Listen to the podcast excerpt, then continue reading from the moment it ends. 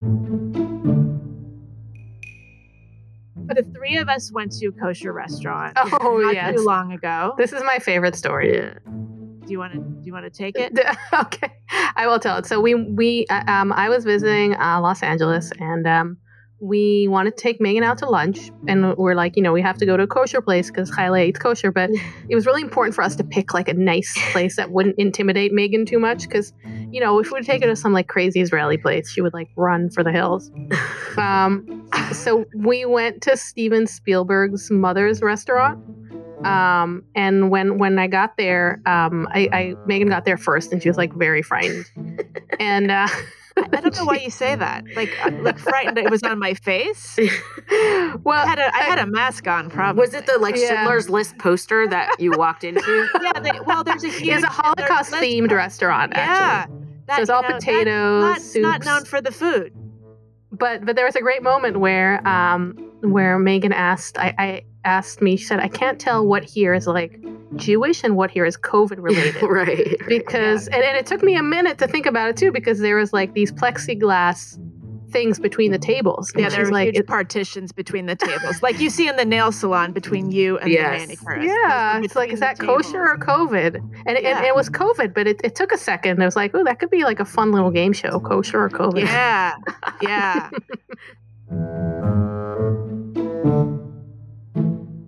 Welcome to the Unspeakable Podcast. I'm your host, Meghan Daum.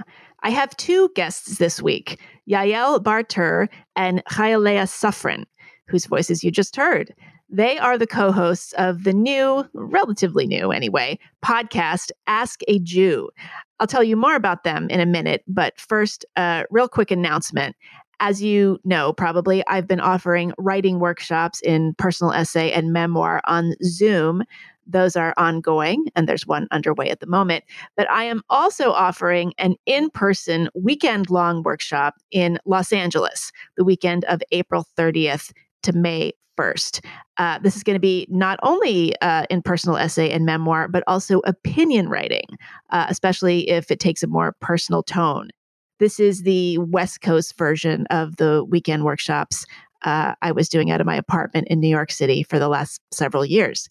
Space is limited, and the application deadline was actually a few days ago. But since the podcast was off last week, and some people have been complaining about my not getting the word out enough, I am hereby telling you that if you would like to apply for the class, go right now to daummasterclass.com and find out all about it.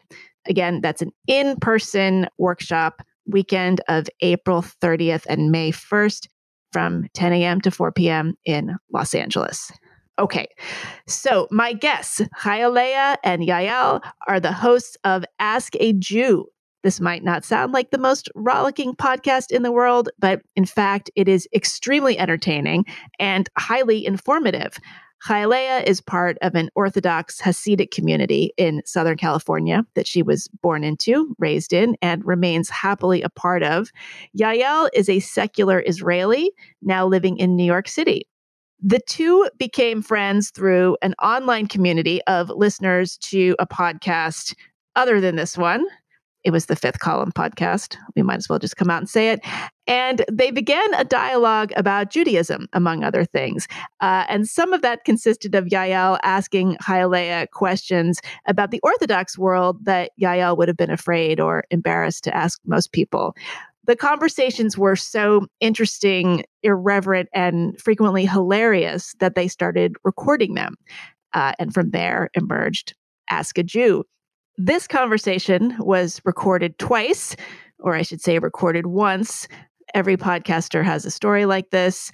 Uh, we recorded a long interview. It was brilliant, of course, only to have one of the tracks fail to upload and then just uh, disappear into the void.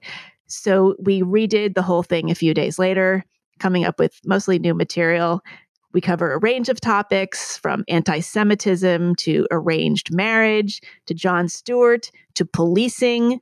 Yael worked for the NYPD for several years, to one of my favorite topics why the heterodox space is so male dominated. Uh, we also, as you heard at the top, talk about our a recent lunch we had together at a kosher restaurant in Los Angeles. Uh, and finally, uh, on a more serious note, uh, what political figures, including evil dictators, we think are hot.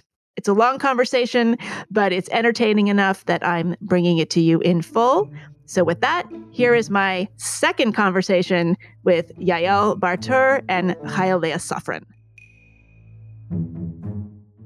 I'm Oh, recording now, and I'm and I just started my backup recording. Yeah, I So started the you guys um, want to start quick your, time too. I started QuickTime already. Great. Okay. Well, I Whenever you're ready. um yeah, let's just um let's just get into it. Uh thank you for redoing this.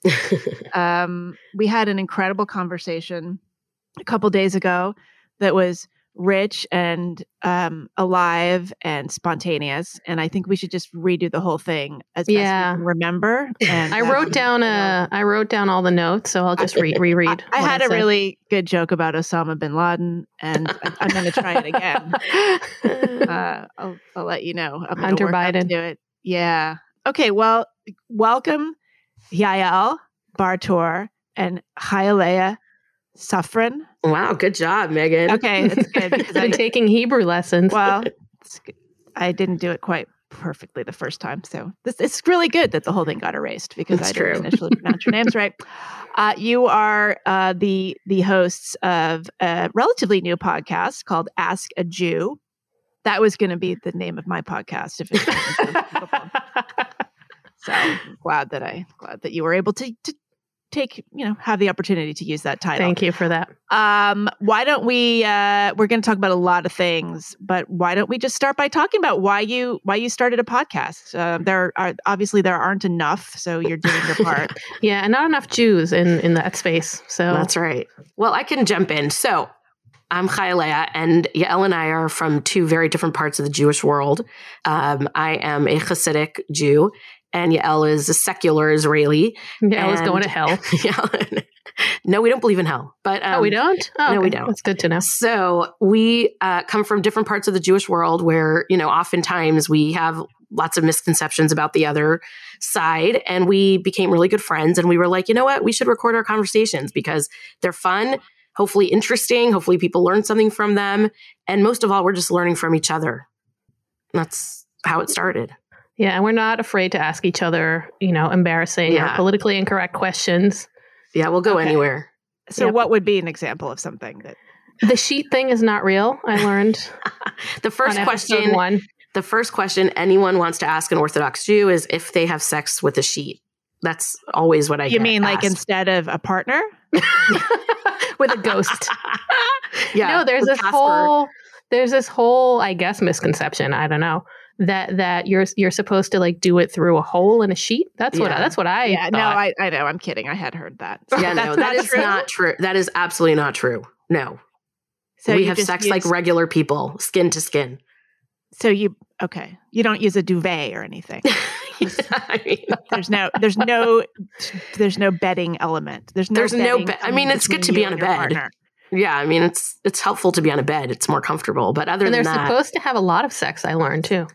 Sex is definitely an important part of our uh, uh, relationship. yeah, Oh, po- and our podcast. um, no, sex is viewed very, very. It's it's one of the most important parts of life. It's you know not frowned upon. Judaism really en- encourages couples, married couples, to have a lot of sex as much as possible.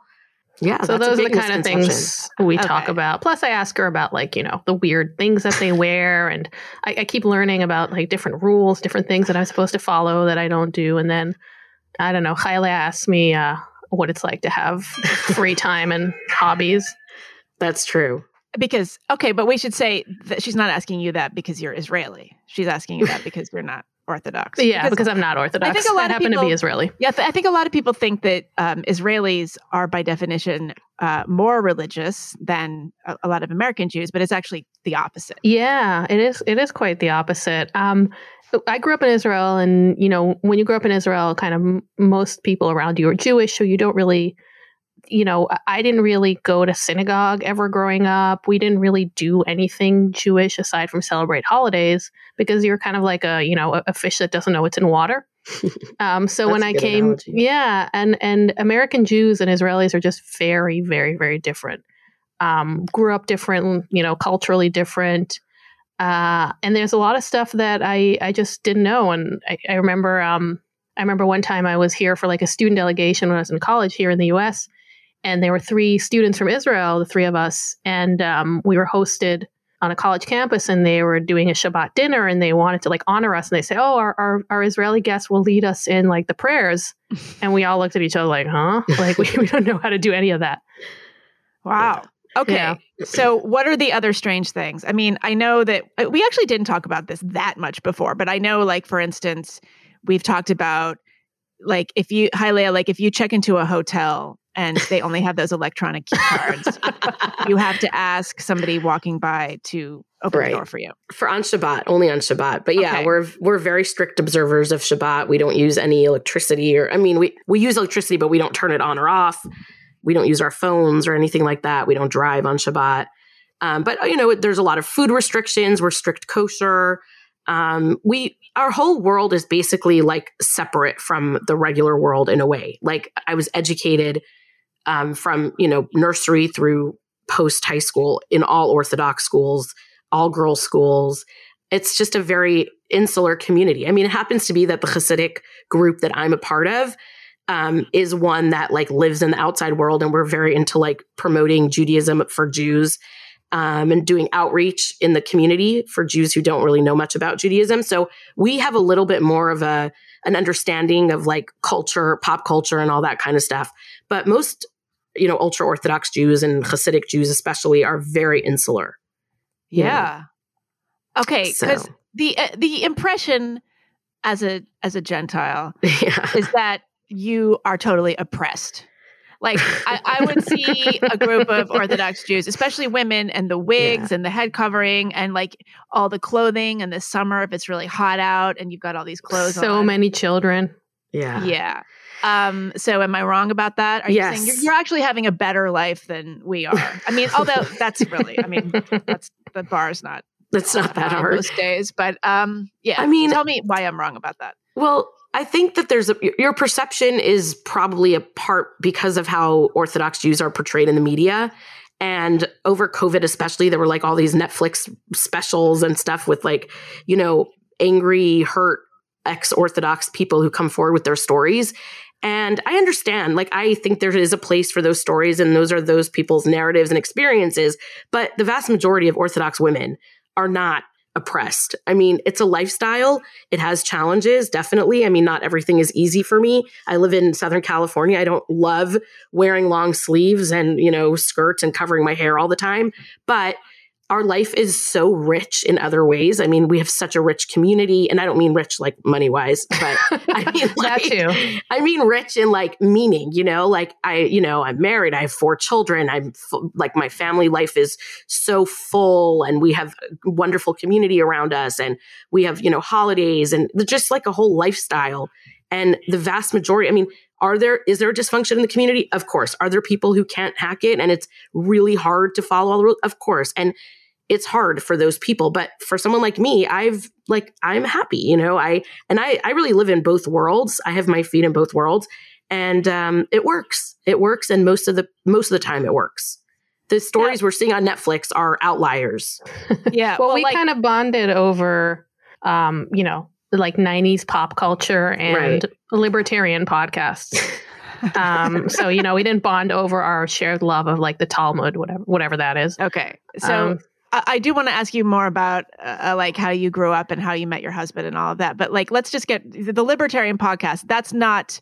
Uh, th- is there a, a, lot of overlap between Orthodox uh, Jewish audiences and audiences for heterodox?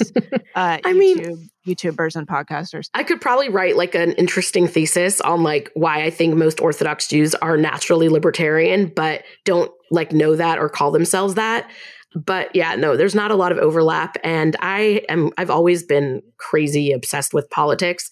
So no one was surprised that like i have this whole new life of like all these friends from meeting through a podcast and Yael and you know all this kind of stuff because it's always been a passion of mine. Um but yeah okay. it's, it's weird. Did you meet through the fifth column? Let's just let's just yes is that we that, did. okay. all right. So yeah, the, the fifth column is a very active um, uh, and really vibrant uh, fan club. Yeah. Very. People They're are- like people are getting our- engaged. People are getting engaged. in Yeah. Exactly. They're like our fa- our our father podcast in a way. We record from their studio. Um, if the father was like had us and then had a different family and Right. And doesn't want didn't us. acknowledge us, Right. so and we're you know sends us like a Christmas card once a week, once a year or something. Um, Yeah, I just about this. That's our they're not like a father, like a sperm donor that you, they find out there's a million podcasts. No, they'll like they'll like mention. I mean, they mentioned you on the other, the- you know, the last podcast, Yael. So They they, will acknowledge us. Oh my but- god! yeah. Wait, what what did they What did say? they say? Um, no, they'll they'll acknowledge us. They, they've been they've been wonderful and, and gracious. Um, but I, I think we we feel like um, you know, a debt of gratitude to them. A because just we love their podcast, but also that's that's how we met So Yeah. We like met on, on a like, on a Zoom. on a Zoom on Okay. a Zoom. So- and remember, like the three weeks of COVID when it was still fun, and we were doing like Zooms and like ordering wine home Yeah. and and and you know like spraying down our computer screens. So during That that was time, fun.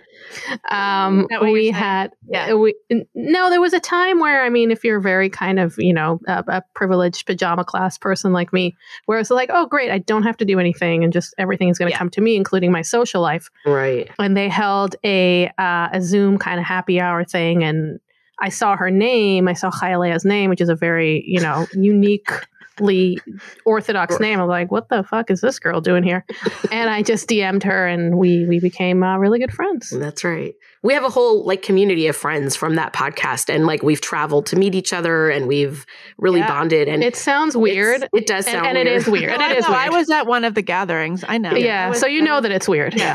I know that it's weird. Um.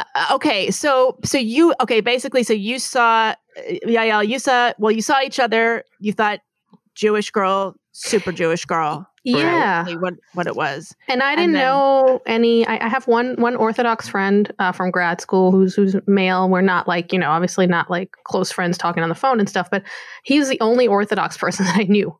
And it, it- you know, just having her, if I would have like met her on the street or something, I, I wouldn't think we had anything in common. But since we both listen to this podcast, which is you know kind of like political hot takes or whatever, uh, you know, I immediately felt that we probably have a lot in common. And I think we we hate all the same things. Oh, that's so Uh, important. Isn't it important? I, I Yeah, it's, It's like true. I, Yeah. yeah. There were there were these um there, there was this kind of public art kind of guerrilla graffiti art around LA for a while, and it said, "I love you because we hate the same stuff," Oh, Mhm. and it just Yeah. captures everything. well, I just we were just chatting before we started this, and I told her that I went to this. I went to volunteer today with a Jewish organization for a few minutes, not because I'm a good person, because I, I like have guilt issues, but I.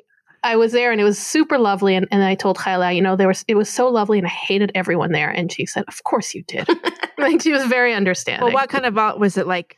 Feeding the feeding the homeless, or it do you- what was, it? it was It was um, feeding give- people who live on the Upper West Side who it was really are giving struggling. um, Passover. It was giving Passover meals to elderly people, and I went and I bought and I dropped it off. And you can't like talk to them because it's COVID, so you just Oh. dropped it off with their doorman on their Central Park West apartment.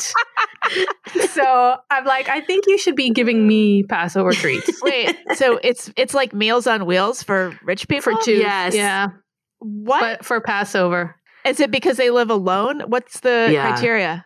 I don't know. They're a couple too. You know, no, but it's like, just for okay. people. It's Yeah. for people who are like shut in, who who can't go out and do the shopping, and because there are a lot of requirements. stuff, Yeah. Passover you have to have stuff is a pain in the matzah. Right, you have to have matzah. You have to have some other stuff like maror. I don't know what they sent in the packages, but I'm sure it's all the stuff that these people would normally go to a store, but probably aren't going out yet. Okay. Whatever. And although Passover is soon, I don't even know. It's in two weeks. Yeah, It's in two weeks. Yeah. Okay. All right. So, wow, where to start? Okay. Well, I'm glad that you bailed on that assignment, Yael. So we No, no, no. I, I completed the assignment. I. I half-assed it. Okay. I completed it. All right, all right. So, okay, well, Kylie, let's get back to this. Sure. So, you you are is it like um do you have to secretly listen to these libertarian podcasts uh as a as a member of your community or are you no, not about it? really. I mean, politics in general is important in the Orthodox world. I mean, we're, you know, most Orthodox Jews are very in tune to what's going on politically, very engaged. Uh, voting is like, you know, it's like something that most people take part in, mainly for like pragmatic reasons. So it's normal. I, no one like would look down on me for um, for that, but the not normal part is like becoming best friends with like 50 non-Jews all around the country. None like- of them are Jewish? I mean, None of- some none there are a few. wait, there are a few. Okay. Um, but you know, like they now come to my house for Shabbat, and it's just like a funny, you know, it, whatever. That part is is kind of the the weird part, but not the politics part. Yeah, there, there are people at Chayla Shabbat table that, you know, that's it's probably their their very first Shabbat ever. And they're And then- fifth yeah. column listeners or is this a different cohort?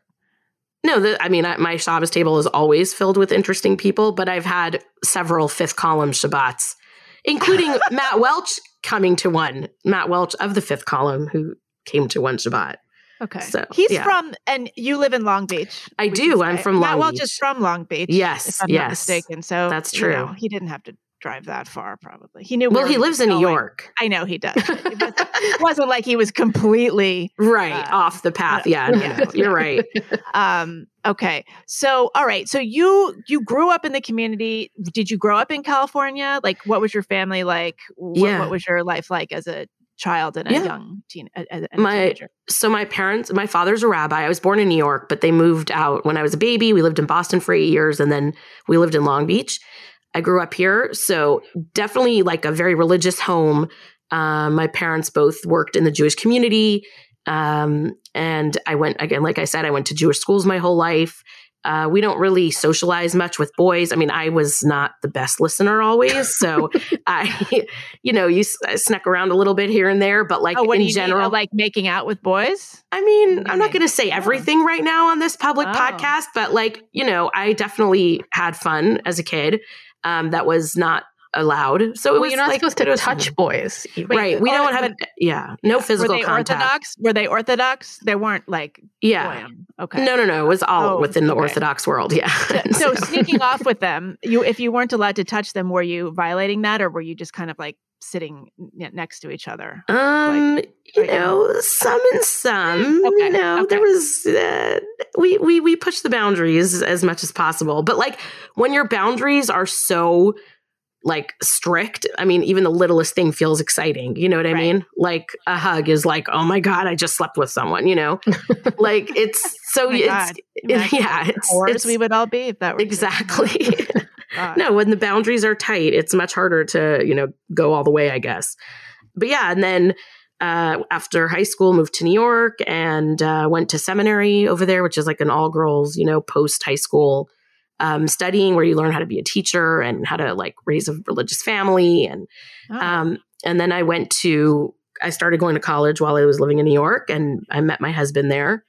And we were set up um, matchmaking, you know, the, the whole nine yards. by your families. Uh, yeah, well, my best friend, I'll tell it quick, but my best friend had just gotten married and she met my husband walking down the street with her husband. And she was like, oh, he seems really perfect for ChayaLeah. Let's like set them up. So they called my parents, they called his parents, and each side did their like research into, you know, what each of us.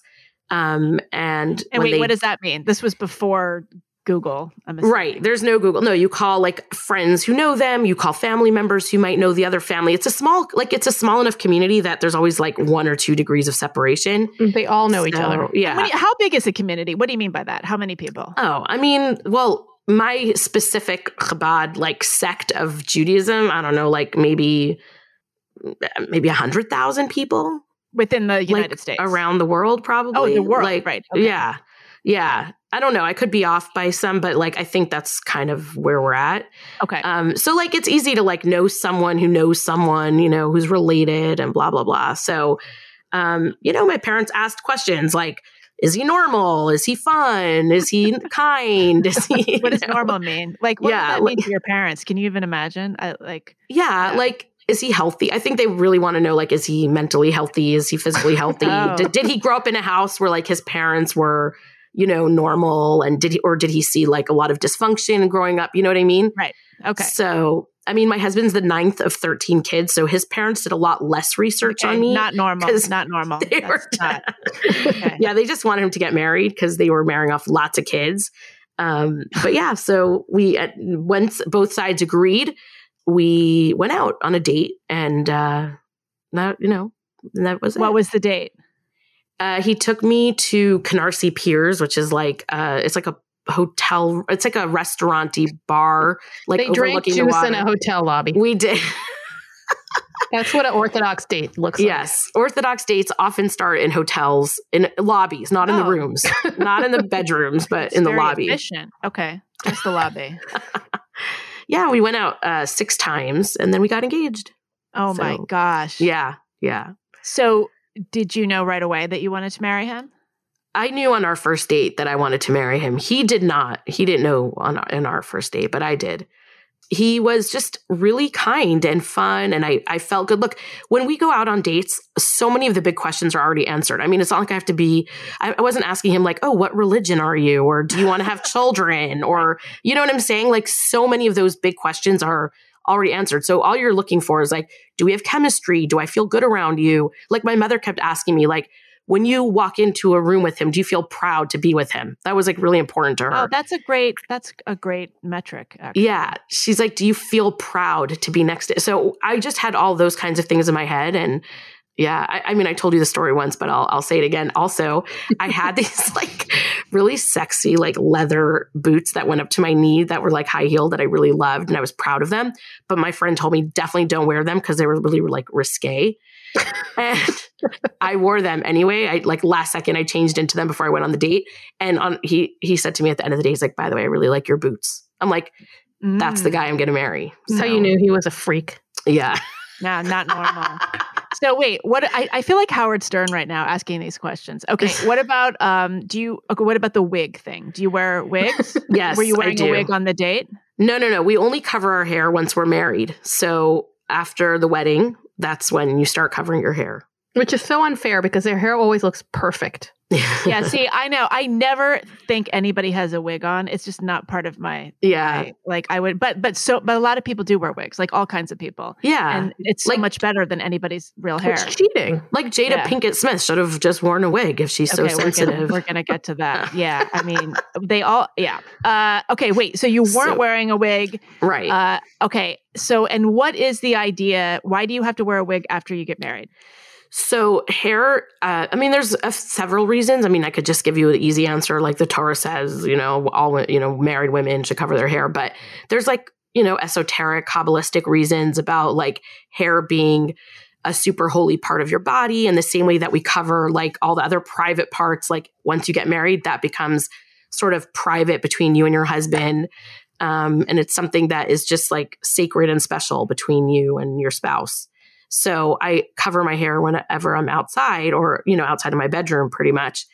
Um, but when my, it's just me and my husband, you know, he gets to see my hair and it's like really special, you know, something between us. So, do you have to keep your hair kind of short in order for the wig to go over it?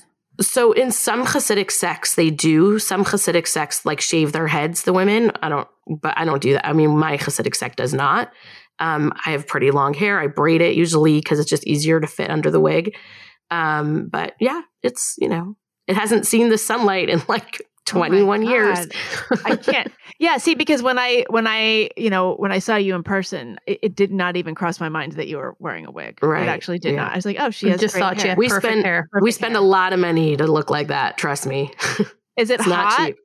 Um, Is- I'm is it- like so used to it. I mean, honestly, some days it gives me a headache, and like when I walk into my house, like you know how some women will like throw off their bra. Like my the first thing that goes is my wig, like comes flying off my head. I can imagine. Yeah. How do you get it to stay on your head? Because yeah, does it ever fall off? I've had any anytime I've tried to wear a wig, like it just Yeah. immediately falls off. So I have um some of them have clips in it, which bother me. So my friend actually invented this like band that you wear under right under. It's a very thin, thin band, but it actually stops it from moving. Although I have such a funny story. I was I forgot about the story until you just asked me if it ever fell off. I was flying to a conference once with some other people that work in the same organization that I do. And there was a guy sitting next to me who I work with. and I fell asleep on the plane. I was wearing my wig. And when I woke, I all of a sudden like jerked up. I was like leaning against the window. I jerked up and, I, and I'm like, oh my God, my wig is not on my hair. Like I, I, I start feeling it. I'm like, oh my God, oh my God. So I, I had a sweatshirt on and I threw my, my hood over my head but then I'm like, where the hell is the wig? I start like trying to maneuver around my seat. I can't, it's not next to me. It's not under me. I'm like looking on the floor. I, am like, st- I'm like his, panicking inside. I'm like, what the heck? All of a sudden, this guy behind me taps me on the shoulder and he's holding my wig like it's a dead rat. And he's oh like, is this yours? and he hands me my wig and I just like grabbed it and I shoved it into my backpack and I didn't even I was like, oh my god, I was shaking. But wow. Yeah. if I was an air marshal, I would have like tackled you. Yeah. Like, what is wrong with this That's woman? Highly suspect. I mean that you know what? And if that had been a thing, and then we would all have to go through security for the rest of our lives, taking, like going taking off our, our wigs. oh like my god. Bomber. I just yeah. feel for that guy behind me when he saw a wig fall on his feet. It's I always mean, that because that's the thing. When you lose something on a plane, it's always behind you, and the person behind you sees it. And oh my god! Yeah, I know. Um, wow. Okay. So, all right, Yael, let's get to you. Yeah, let's talk about my when, life. When, was your first date in, in Israel? You, I'm actually um, still did, waiting to have did, my first date. Did oh. you? My parents haven't set me up yet. Okay. Did you sit in a hotel room, lobby, hotel lobby, having juice? Like no, but I remember when I when you go to Jerusalem, like in Israel, I grew up in Tel Aviv, like near Tel Aviv, and I remember you go to Jerusalem and you see these Orthodox Jews, which to us was kind of like like I'm sorry, highlight. It's a bit it was a bit like going to the zoo and seeing like animal like we've never you know it's like it's like huh they're so interesting. And I do remember at hotels they'd always be sitting like a young girl and a and a boy drinking like grapefruit juice, and I'm like oh yeah that's a date. All right, but you, you grew up in a very secular way. Like, so you just yeah. had it like your life. Did you go to synagogue? Did you? no.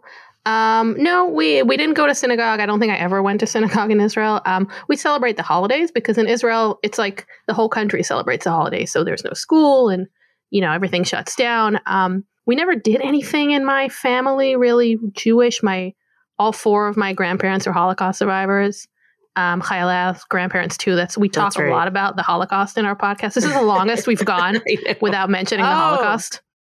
But we're gonna. I, I, try to get to it. You know, you but up to it. Though. Yeah, yeah. Um, we don't want we don't want you to get canceled, but um, we, we do talk. We make a lot of um, Holocaust jokes. Okay. But all all four of my grandparents were Holocaust survivors, and I never really. They didn't really do anything very like Jewish or religious. Um, just grew up with it with it around me, I guess. And when I came here, I realized there's a lot I don't know, and and also like I don't know, as an Israeli, you're kind of like too cool for it almost, you know. So yeah. I never really, I, I, I didn't really get involved in Jewish organizations or, you know, I don't know. We always we almost feel like a sense of um, I think a little bit condescending towards religious people um, which is why meeting ChayaLeah and doing this podcast has been so much fun because I'm, you know, I'm, I'm literally learning every day. There's a big separation between the Orthodox and non-Orthodox communities in Israel. Like, yeah, a, we hate each other. Yeah, there's a lot of politics and more so than simple. here, more so than in the US? In the US, it's different. There's a lot more tolerance for each other. I mean, Israel's just a heightened place in general, so everything is just heightened, you know. Um, yeah. Here, people are like more respectful and like kind of you know, like to tolerate each other more. But unfortunately, like I feel um, like the Orthodox community here and the non-Orthodox community is there. There is a growing separation that I would love. I mean, that's part of why I want to do our podcast. It's because I think we all just need to talk to each other more, learn yeah, about each other's that. lives. I love that Orthodox people listen to our podcast. I think it's so interesting. I didn't know that they like do things like listen to podcasts, like that they had computers. yeah, yeah, yeah. Um, but I, I don't know. Yeah, I, I think, um, I think that part is really is really cool. And and in Israel, I don't know. There's just a lot of conflict. Um, um, a lot of Orthodox Jews uh, in Israel don't serve in the military, which bothers a lot of secular Jews. And then there's all these, you know, pushing and pulling around. Um, uh, you know, the Orthodox Jews want the country to be religious and the secular Jews want the country mm-hmm. to be mm-hmm. secular. So there's a lot of pushing and pulling around, you know, public services and, yeah. Uh, you know, right. taxes and, and things like that. Yeah. No, I've actually been to Israel. Um, you have? Yeah, I have actually. Yes. Did they think you were Jewish? Did you go on birthright No. because they thought you were Jewish? God, every so I should I should have said from the outset that I have been on your show uh, as in the um That's as a right. guest in the This is people we thought were Jewish uh, Yes. segment. um, and that you had me on without even knowing that I had been to Israel. Yes, I have, I have been there, and uh, I do remember I went there with my my now ex husband who uh, who was Jewish. I'm a shiksa, Mm. and that's my I'm I'm a shiksa. I'm Chicks, even- are for practice. Yeah. That's what they Thank say. That's Oh my exactly that's what he said. That's what he said. Practice marriage. Um, that's he didn't. we're Wait, you were in Israel? Did you like it? I it was a great place to visit, but I would never want to live there. It, uh, you know, you know what? A, a thing about it, it was actually the most Christian place I had ever been to. There were just Mm. buses and buses of Yeah. Christian, uh, you know, people making this pilgrimage, Yeah. Yeah. and going to Bethlehem and Nazareth, and I, that I couldn't believe. It was really that was really eye opening. It's Yeah. so funny you're saying that because I grew up going to Israel, you know, a bunch and never, I never knew that any of that stuff existed. And then two, a couple of years ago, right before COVID, I started taking non-Jewish students to Israel. So we would like incorporate all of the Jesus stuff into the trip. And I'm like, what? what is all this? like, I never It's knew really that. Cool. Yeah, It- it is pretty cool. Is I've cool. also I've also done it. You know, in high school we go on trips and we see the Jewish stuff, but we also see the Christian stuff. And you're in high school, so you don't care about either of those things. Right. Um, but also going with friends who weren't who aren't Jewish. And I was like, oh shit, I didn't know we had this.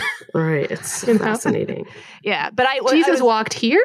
Yeah, oh, he Cool. walked everywhere. He Jesus. walked well, He mostly never, yeah. never he never drove or took the bus. He walked. Took the subway. yeah, a New Yorker. He was really like a Another Yeah, very religious very much a New Jew. Yorker. Yeah. Another Another religious Orthodox Jew, yeah. by the way. Um, no, but I was going to say I was struck by there did seem to be uh, a, a palpable animosity between the secular community and the Orthodox community in Yeah. Israel. Mm. I mean, and I do, am I remembering this right? They said was this in Jerusalem or Tel Aviv? Like they said, oh, if you if you walk down this particular street, like the the orth is it the is it the what's the name In Jerusalem. the Haredi what's the Yeah, name of Haredi. Haredi like they will like throw things on your head like from balconies Yeah. they will drop things on you is that true? Lovely. that can't be true I mean, I, I wish I, I could say it's totally not true, but you know, like in every community, there are just people who are assholes and like they have their fair share of people who don't know how to play nicely with others. Um, But what's Yeah. the point of that? Like they would drop things on on my head because I'm not Jewish. no, Or- if you weren't dressed pro- like not if you weren't dressed, dressed- modestly, That's right. That's yeah, right. That's right. it's mainly right. about being yeah. modestly dressed. Yeah, Okay. they feel like so it's offensive. turned on. They're so turned on by you. Okay. Well, have that to, like, without saying. But that's like a very small, small portion of people feel that way. But yeah, I mean, it doesn't happen, and it's really upsetting when it does. And like, it's just one of those things. And the secular, here's the thing about Israel: like, they just know how to push each other's buttons. You know, like if Yael and I would like go there and just like, we should just like stand in the middle of Tel Aviv and Jerusalem on alternate days and just like yell at people. Yeah. Well, my yeah, people don't. You know, people even in Israel, like one of the, you know, the the best uh, comments I got about our podcast was from my cousin in Israel who said, you know, she's very secular, and she said like it kind of changed the way she views Orthodox women. Um, Right. so it, there is a big divide, but Israel is such a weird, complicated country, and you know, we Yeah. had um, I don't know if you saw in the news, but last week there were there were quite a few terrorist attacks in Israel, and it's like one of the people that was killed was an Arab Christian police officer who was killed in a terrorist attack in a very, very Orthodox Jewish town that he was protecting. And then they had his funeral was at a church, and all Very- these Hasidic people that looked like ChayaLeah went to the funeral Yeah. at the church. And it's like this is such a I mean, it's such Real a beautifully apartheid. weird country. No, it's Uh, it- apartheid, Yael. You're not Yeah. calling it what it is. Real apartheid. Yeah. so it is, um, you know, it, it's not what anybody ever thinks. And if anybody, you know, I, I get very frustrated when people say, like, well, I heard this story on NPR and in four minutes and I know everything about the, you know, the country that you grew up in. And I'm like, I grew up there and I don't even know half of it. So, But Mhm. I think there's, There's a lot also going another. on. There is, and also I think just to like globalize it for a second, but I think I find at least that secular people don't understand how to deal with religious people in general. It has nothing to do with being Jewish or you know you could be Christian or any other religion. Um, I think like we're so this especially here in America and the West in general is so secular now that it's like shocking to people that there are still like Yeah. religious people and like no one knows how to deal with them. I think like and I know I know this about Israel that the found like the founding, you know, people in, in the state thought there will be no more religious Jews like after Eastern Europe, you know, after the Holocaust. Mm-hmm. Like who's going to become Orthodox? Like everyone's going to, you know, we're starting a new country. We'll all be secular. We'll work the land. You know, we'll be socialists. And they didn't Israel was founded by socialists. People they didn't know that. expect to Yeah. see like a booming Orthodox, like thriving community grow. And so there's a, it's hard. And I, I see the same thing here in this country. We don't have the language to talk to people who are, who have faith. So Yeah, you're almost like a, a curiosity. You know, it's Yeah. like I remember listening to this um, um, podcast with um, the Babylon Bee, the guy who runs a Babylon Bee, Yes, which is a really, really funny. funny, um, I think, funny kind of satire. Uh, but he's Christian, and so the podcast was kind of like, oh, let's like go on, like I said earlier, like going to the zoo, right? Like let's go and look at these people and how they do humor. And the interviewer was asking him, I forgot his name, was asking him, like, can you explain this joke to me? And he was like, no, like it's it's a joke. I can't Yeah, if you have explain to it. explain the joke. But- but even, I- even I- Christians know that. It- yeah, but I found it so you know, and, and again, I was kind of I, I'm I'm I, I grew up kind of in that mindset of like, oh, look at all these curious people and their funny little hats that they wear. um, but I think that we are you know, strange. Let's be honest. it's not like we're the norm. Yeah, but it's not. I feel like with ChayaLeah, like the minute I knew we could like joke about things, I'm like all barriers are down. Yeah. And same with everyone in my life. I have friends who are like, you know, Muslim and Jewish and Christian and you know black, white, Hispanic. And if we're, you know, my my my old job, uh, I, I used to work for the police department, and they said if if they're not making fun of you, they don't like you. Right. Yeah. Yes. That's Very, true. very Mhm. true. Very Yeah. true. So, so let's talk about the police department because you know you've got an interesting overlap. Another group your- of people that your- everybody another hates. group of Yeah. people. Yeah, yeah. with funny hats. um, Yeah. you, yeah, because you know a lot of you know you do talk. Your show does have a specific bent, but it is part of the sort of larger ecosystem of kind of heterodox thinkers and Yeah. you know libertarian types that you mentioned. So, so how did you? Uh, fall in with this crowd, Yael? Was it because you were working for the NYPD and you just, you know, decided to be uh, somebody that everybody wanted to defund? Yeah. So I think I'm, you know, I'm my politics. I, I've. It, it's funny because in, in Israel I'm a liberal. I've, I've never voted uh, right of center in Israel, and, and here I'm, I'm not a citizen. I don't vote, but I would probably, you know, maybe hold my nose and, and vote uh, Democrat in presidential elections. But I never quite fit in. I've always been, you know, since I came here, and even even growing up in Israel and watching. I grew up watching like late night TV and sitcoms and not knowing anything about America except for what I learned through the pop culture, which I adored and still adore and still kind of, I feel like, shaped me in a way. But I always remember Republicans being the butt of the jokes and rednecks being Right. the butt of the jokes and never really, like, didn't bother me, but never really understood it. And then um, coming coming here to the U.S. and uh, going to grad school and being like somebody asking me if I support the Dream Act because the Dream Act was big then. And I was like, hey, you know, I don't know. I need to think about it more. You know, I'm an immigrant. And then uh, automatically being told, like, oh, okay, you're a Republican then. um, so I've always been, I feel like a moderate in, in uh, liberal spaces. Uh, and then through my work at the police department, uh, like, honestly, I found a lot more uh, intellectual curiosity and um, just like people being a lot more reasonable because it literally is a melting pot. Right. Like most of the people I worked with were immigrants or you know uh, minorities of different kind, but people had not much in common aside from the fact that they work, or they choose to work for this organization, right. uh, and, we it just say felt what your- more open minded. I'm Yeah. sorry, no, we should say what your job was. You were a, a cop. I was a walking the. SWAT commander. Yeah. Okay. We don't even have SWAT in NYPD. I was, uh, yeah, I was a, a, a civilian uh, employee, and I was uh, director of social media.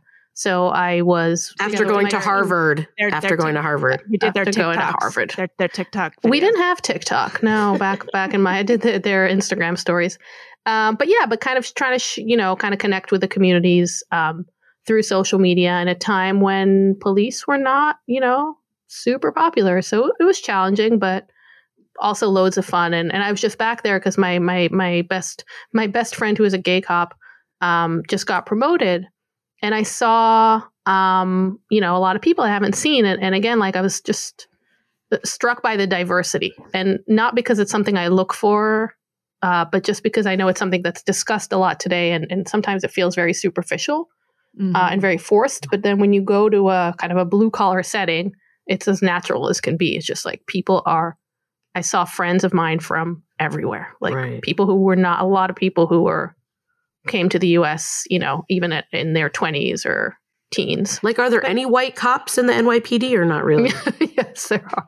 There oh, are. There but are. see, but this is the thing. You're talking about the NYPD because yeah. that's a very different kind of force than like a small town a small town police department like i think you know a lot of the incidents that we see the particularly egregious ones uh, with police brutality and such mm. those tend to be officers that aren't trained as well or like you know small town sheriffs that kind of thing is that um, am i um, right about that sometimes it really here's the thing with these police brutality incidents is you know, you always have to see the full story and context, and nobody wants to wait for the full story. And I know it's it's a hard truth to swallow, but police do have monopoly on the use of force, and they are a lot of times completely within their rights to use force. So let's say if somebody is resisting arrest, which is a very common uh, example, um, or you know, kind of refusing to be uh, put into handcuffs, uh, you know, police can use force, and very quickly in this kind of social media world that we live in, we we rush to judgment because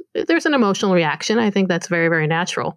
Uh, but every every case is is different. So you know it, it's it really just depends on the officer. It depends on the training. It depends on the department. It depends on so many things. It's hard to necessarily draw a pattern from a few incidents that happen to be caught on social media. Mm. I mean, yeah. there are millions just in New York. There's I forget how many, like a million 911 calls every year. Right. And and when you ask people how many, you know, how many how many people do you think the NYPD shot in 2019 or 2018, or how many times have they even discharged their firearms? And I mean, it's usually in the in the double digits. It's like it, sometimes it's like 20 times officers out of 36,000 officers have discharged firearms in one year in New York mm-hmm. City. Mm-hmm. I mean, so, well, it's also, you know, the go ahead. No, I was just going to say, like, I think a lot of police departments are overcoming, I mean, a history of like racism or, or, you know, uh, dysfunctional operations. So it's like you have to separate out the past and like what's happening right now. You know, sometimes we like conflate everything together. Yeah, but I've worked with police departments all over the country from departments of like three people to, you know, big cities and it's just that you know th- there is of, of, course like an underlying maybe um, theme or an underlying kind of way of of, of looking at, at danger of looking at, at crime. But they're very they can be very very different and there can be really really shitty people uh, at you know a big town police department and wonderful people in a middle of nowhere and, and vice versa it's I, I, hate to say it, but it is like every other job in that sense. so how did you get involved with the police? So you went to the you went to Harvard for grad school mm-hmm. to the to the Kennedy School. What were you yeah. studying, and how did you fall into this? Um, I was studying public policy, and I wanted to do an internship in counterterrorism. And I realized that it would be very very hard for me uh, as a non U.S. citizen because a lot of counterterrorism jobs require um, a uh, security clearance that I couldn't get.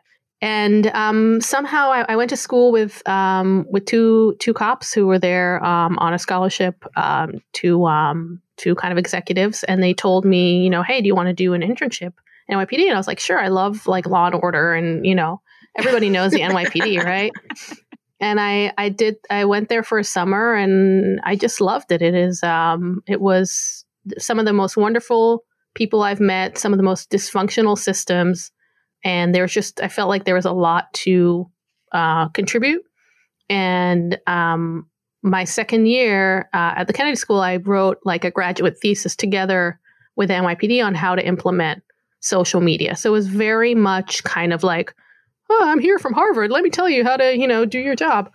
But um, I somehow got hired after that and got to implement a lot of it and also learn, you know, uh, obviously from within the organization what works and what doesn't. Um, and it was yeah, it was a, it was a great ride. So, what And kind now- of social media would you be doing for them? Like, did you do Um, make them like pose for Instagram photos? Like, Yeah. So uh, the first thing we did, and kind of that was my the, my my thesis really, is to decentralize the communication. So it used to be very very top down.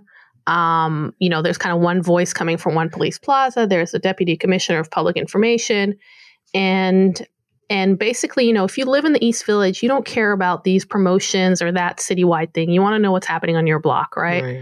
Um, so um, that was kind of my thesis. So we decentralized um, all communications, gave every precinct in the city Twitter, and then Facebook. There are over 200 accounts now. Um, there's kind of a what's called a digital communications officer in every precinct. Which, before everybody jumps down my throat, um, it is not their full time job. They're regular police officers who also do social media. And what a waste of money. Um, what a waste of money. and um, yeah, I'm proud to say that many police departments have replicated what what we did in New York, and people seem to enjoy it. Although it's it's getting harder and harder on social media to really connect with communities. When I was coming in, uh, this is like 2014.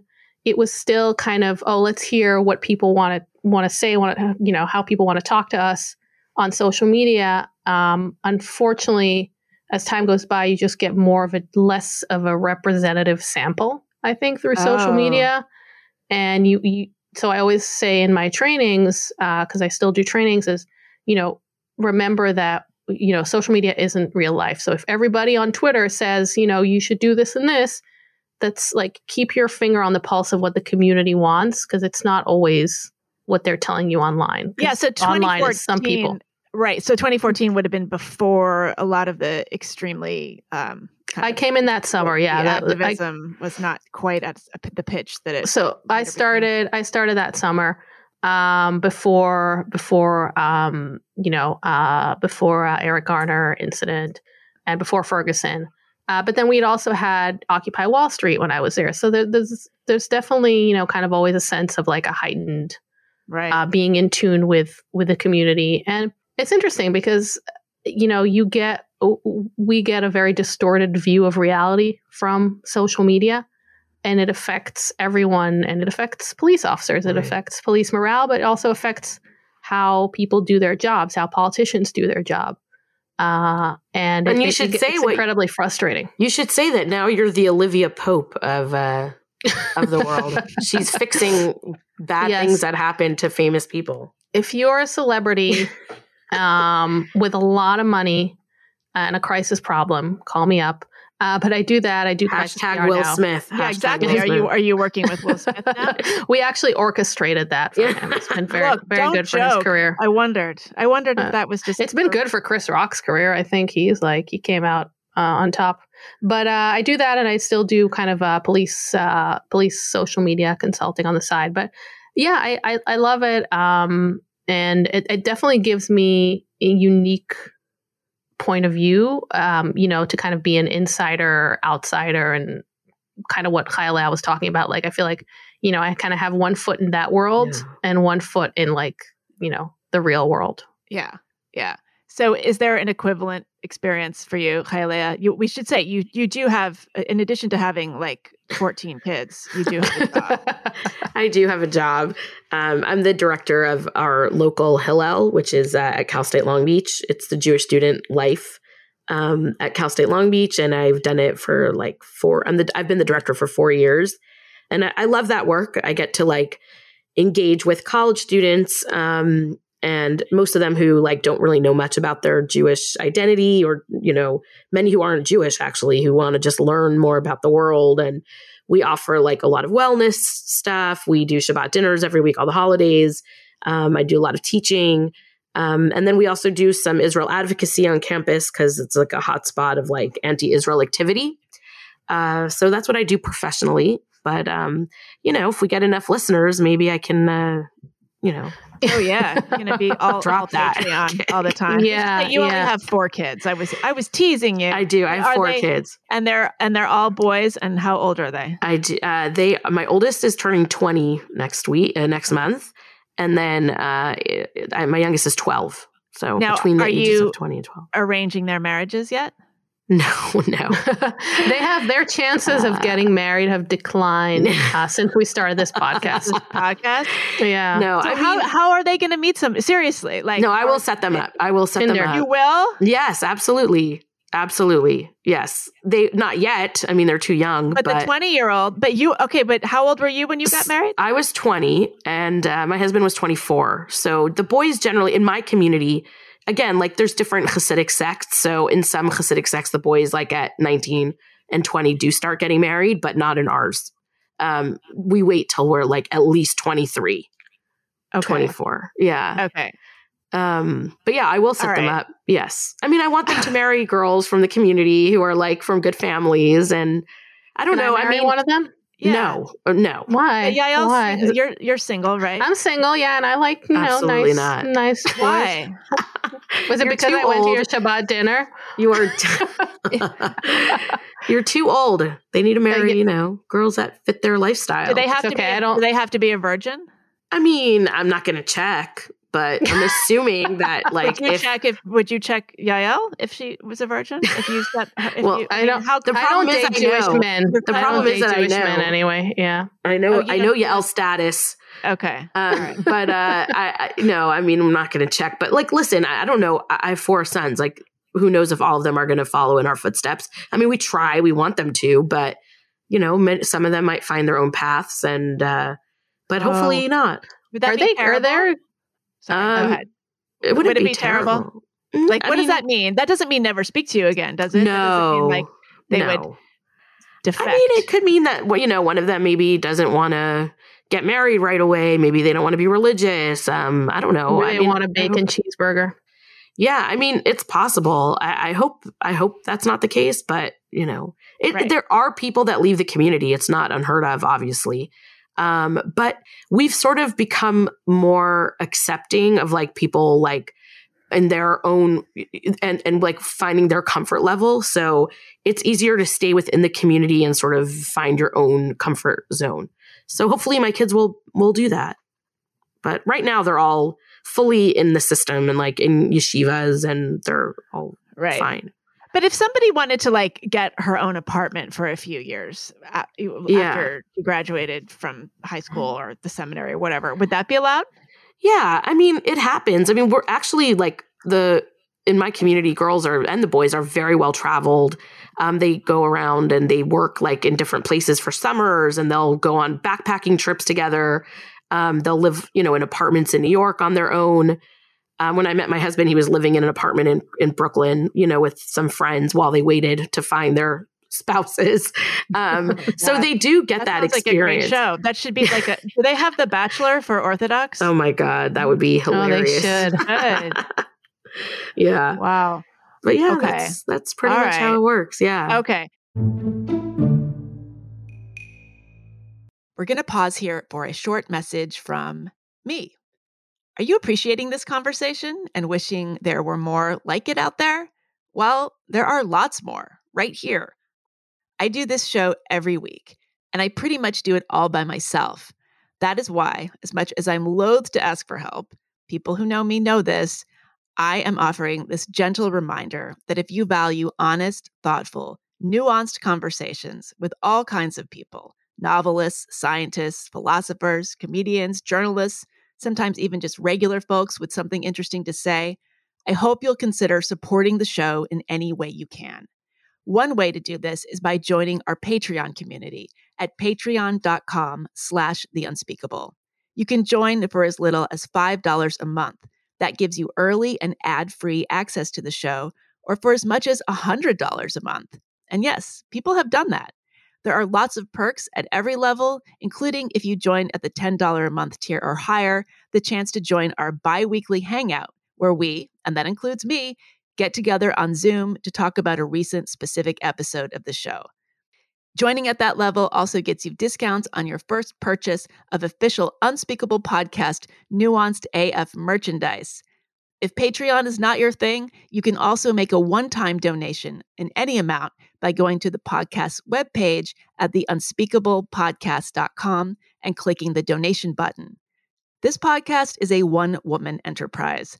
I'm not affiliated with any institution, media company, secret investment cabal, or anything like that. I do it because I love it. And if you love it or even like it, I hope you'll consider supporting it in any way that makes sense for you.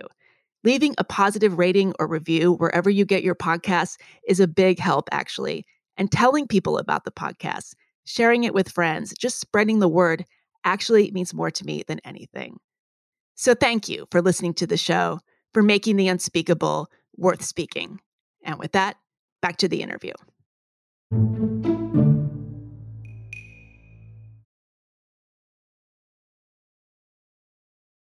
One of the things that's great about your show, you, you don't just talk about the Holocaust. Oh, how are we going to get to that? you, you, don't just talk about the Holocaust. You talk about, you know, the sort of, um, you know, the, this kind of viewpoint diversity the culture stuff the culture yeah, some of yeah. the, the, mm-hmm. the, culture wars and you know a lot of people are talking about that these days but i think you bring something new to it i'm serious yeah um, i think we're used to it as, as jews and and um, you know growing up in israel like i've, I've seen um, you know, kind of the double standard uh, around Israel in the media, but also in the conversation. And uh, so we, I think we've always been kind of attuned to that. Um, I don't know what to call it now, uh, culture war or right. double standard or just complete and utter hypocrisy mm. of a lot of people. And yeah. um, I think neither of us are a fan of like uh, empty symbolism. Right. Um, so, and, and we're happy that there's, there's an audience for that. Cause I think we both, speak pretty freely and and um, don't don't hold back too much. Maybe we should hold back more.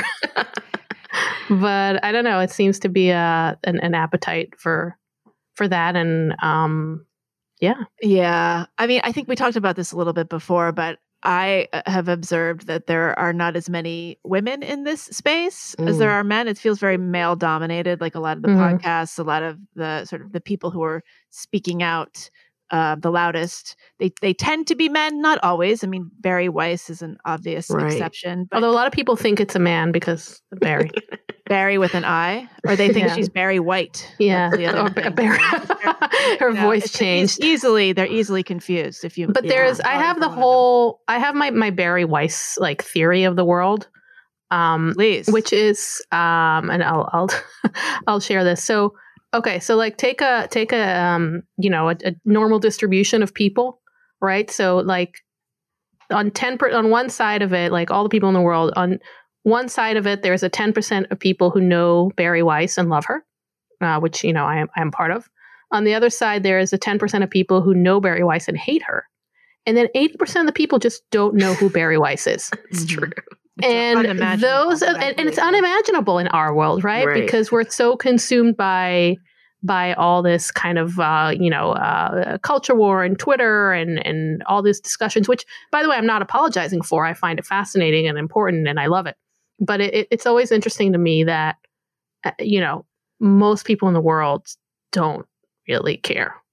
Yeah, but I think yeah. I mean it's interesting. Bari is just such a lightning rod, and people like I don't know, they just hate her so much. But I think Meghan's, you're, I think you're right about less women being in this space um, like when you know when the intellectual dark web, which I don't know what happened to that whole group, they're all kind of nuts now. But um, it, there were very few women, right? Like it yeah. wasn't a lot of women, and I think even amongst the podcasters that are like huge, it's not a lot of women.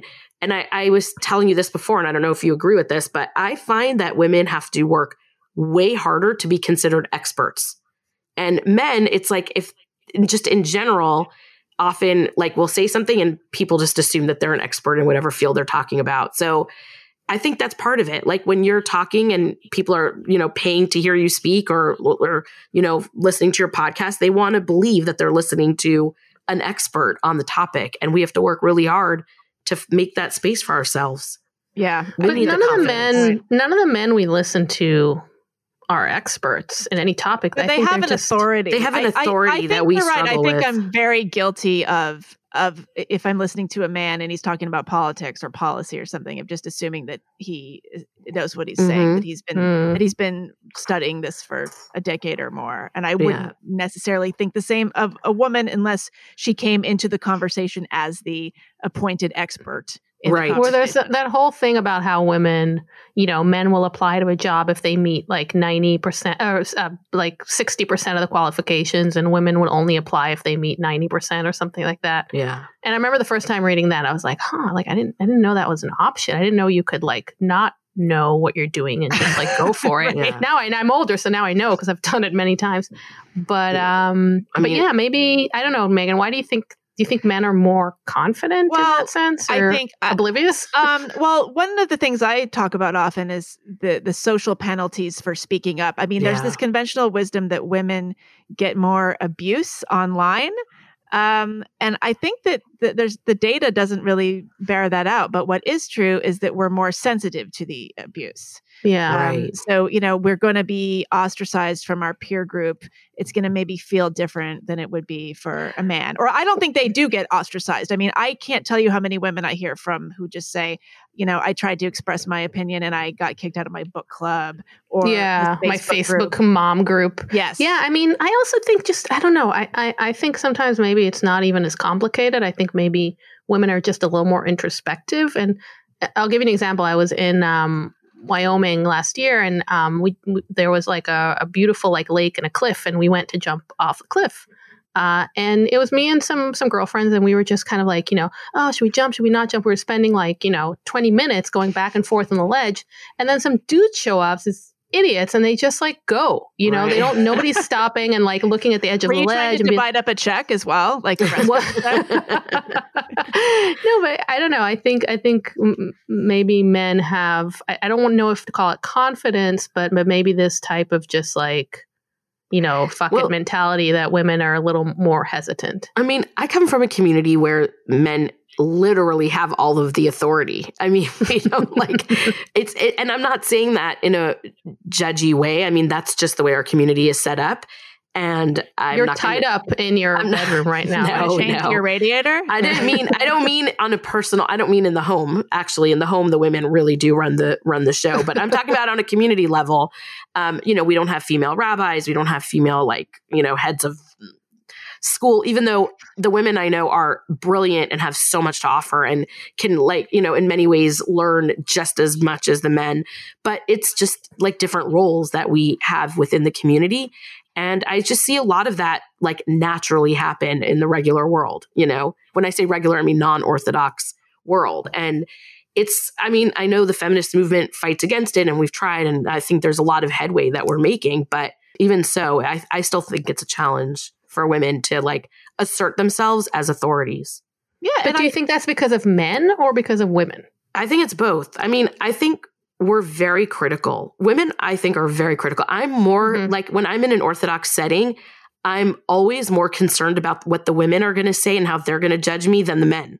Like, in a way, the Mm. men are more, I hate to like generalize because it's not fair, but you know what I mean? Like, in a way, the men are more open to it, to like hearing some voices, but like the women will shut it down or they're not, you know, they're, they're like more religious. They're more, I don't know. There's women but are it difficult. they're competitive. The women are There's a- competitive with each other. I think there's a certain, com- yeah, I do think there's a certain amount of competitiveness.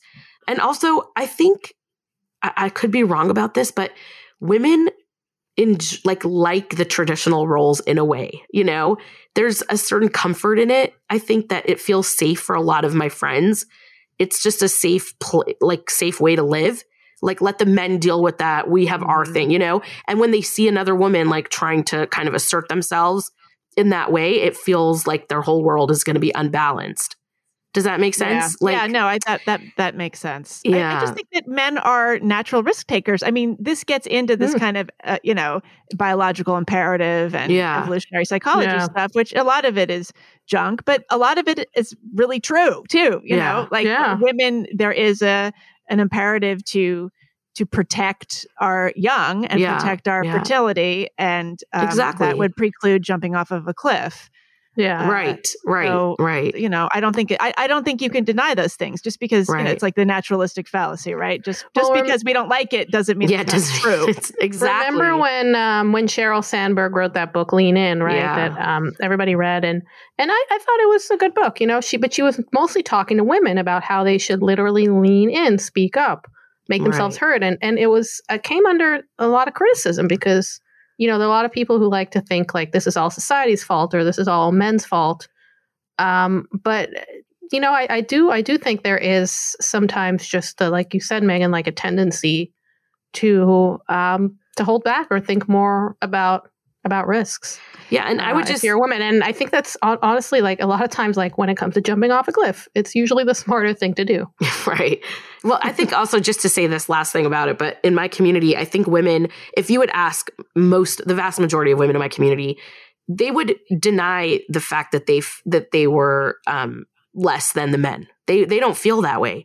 I mean, if you walk into an Orthodox home, my friend has this great. She just said this on another podcast, um, and I thought it was a great analogy. She said the woman is like the thermometer of the home. Like when you set the temperature, you know, for like heat or cool or whatever, the degree, like we literally set the temperature in our home. If we're in a good mood, everyone's in a good mood. If we're in a bad mood, everyone's in a bad mood. If we're like stressed, you know, and she's, that's a huge responsibility. And that uh, like when you're, when you're in that world, when that's your life, like when I look at my kids and my husband and my community and the people around me and my students, like I'm responsible for all those people, you know, in a way. And, I don't feel like I'm less than important because, you know, I'm not the community rabbi or, you know, they're not calling me to ask me uh, Talmudic questions. Do you know what I'm saying? Because yeah. my role is super, super important. And the feminine, like, energy that I bring to my family is, in a way, a lot more important than the masculine energy. So, right. Do you ever think, ChayaLeah, like what it would be like for you to be secular and like in in the yes. dating world? For, like if you if you guys had a, a if you guys had a Freaky Friday thing, yeah, we tried. We tried standing in front of a fountain and saying, "I wish I had your life." But yeah, I mean, I mean, you know, yeah, yeah. Yael is sing- You're single in the city, mm-hmm. Yeah, fish. Are you? Aren't you? Uh, aren't you envious of that? I mean, who, I mean, who wouldn't be? Yeah, there are days that I'm envious of you guys, both of you. Um, who I wouldn't know, be that, envious of, of, being like trying to date in New York City. I would right. But you know, there's a certain level of yeah. freedom that you guys have. You know, you're not tied down to kids, you're not tied down to spouse. Um, but I, I mean, I have to say that in those, I, I have those moments. Of course, I mean, I would be crazy if I didn't, but it's just you look at your kids and you know you just there's just nothing like it I, I, can't it's so cliche to say but I, I've like made these humans that are funny and they're like so full of character and they're so like they're gonna like do great things in the world hopefully and i get so much out of that and i love i mean there are things that i wouldn't give up even if like we always joke if i found out that my grandmothers weren't really jewish right so like i'm not jewish anymore i would still want to keep shabbat you know I would give up kosher in a second, but Shabbat, I would definitely continue doing. Um, you know, because those are things that are just really, I, I, find our lifestyle is super healthy for families, and I yeah. would keep that. And I and I have a Peloton, so it evens out. You know. yeah. Let Let's talk about kosher for a second. I thought you want to talk about my Peloton. No, we're we're, we're going to get to that, but you know, the three of us, we should say, yeah. Is, your, is Peloton? Now, would you not be allowed to do Peloton like no, we could do. Cer- not on Shabbos. Not on on Shabbos. What could you get like a Shabbos goy to do the Peloton for no, you? No exercising on Shabbos. No way. Okay. Okay. All right. Day of rest. Okay. So the three of us went to a kosher restaurant. Oh yeah, too long ago. This is my favorite story. Yeah. Do you want to do you want to take it? okay. I will tell it. So we we uh, um I was visiting uh, Los Angeles and um we wanted to take Meghan out to lunch, and we're like, you know, we have to go to a kosher place because ChayaLeah eats kosher. But it was really important for us to pick like a nice place that wouldn't intimidate Meghan too much, because you know, if we would take her to some like crazy Israeli place, she would like run for the hills.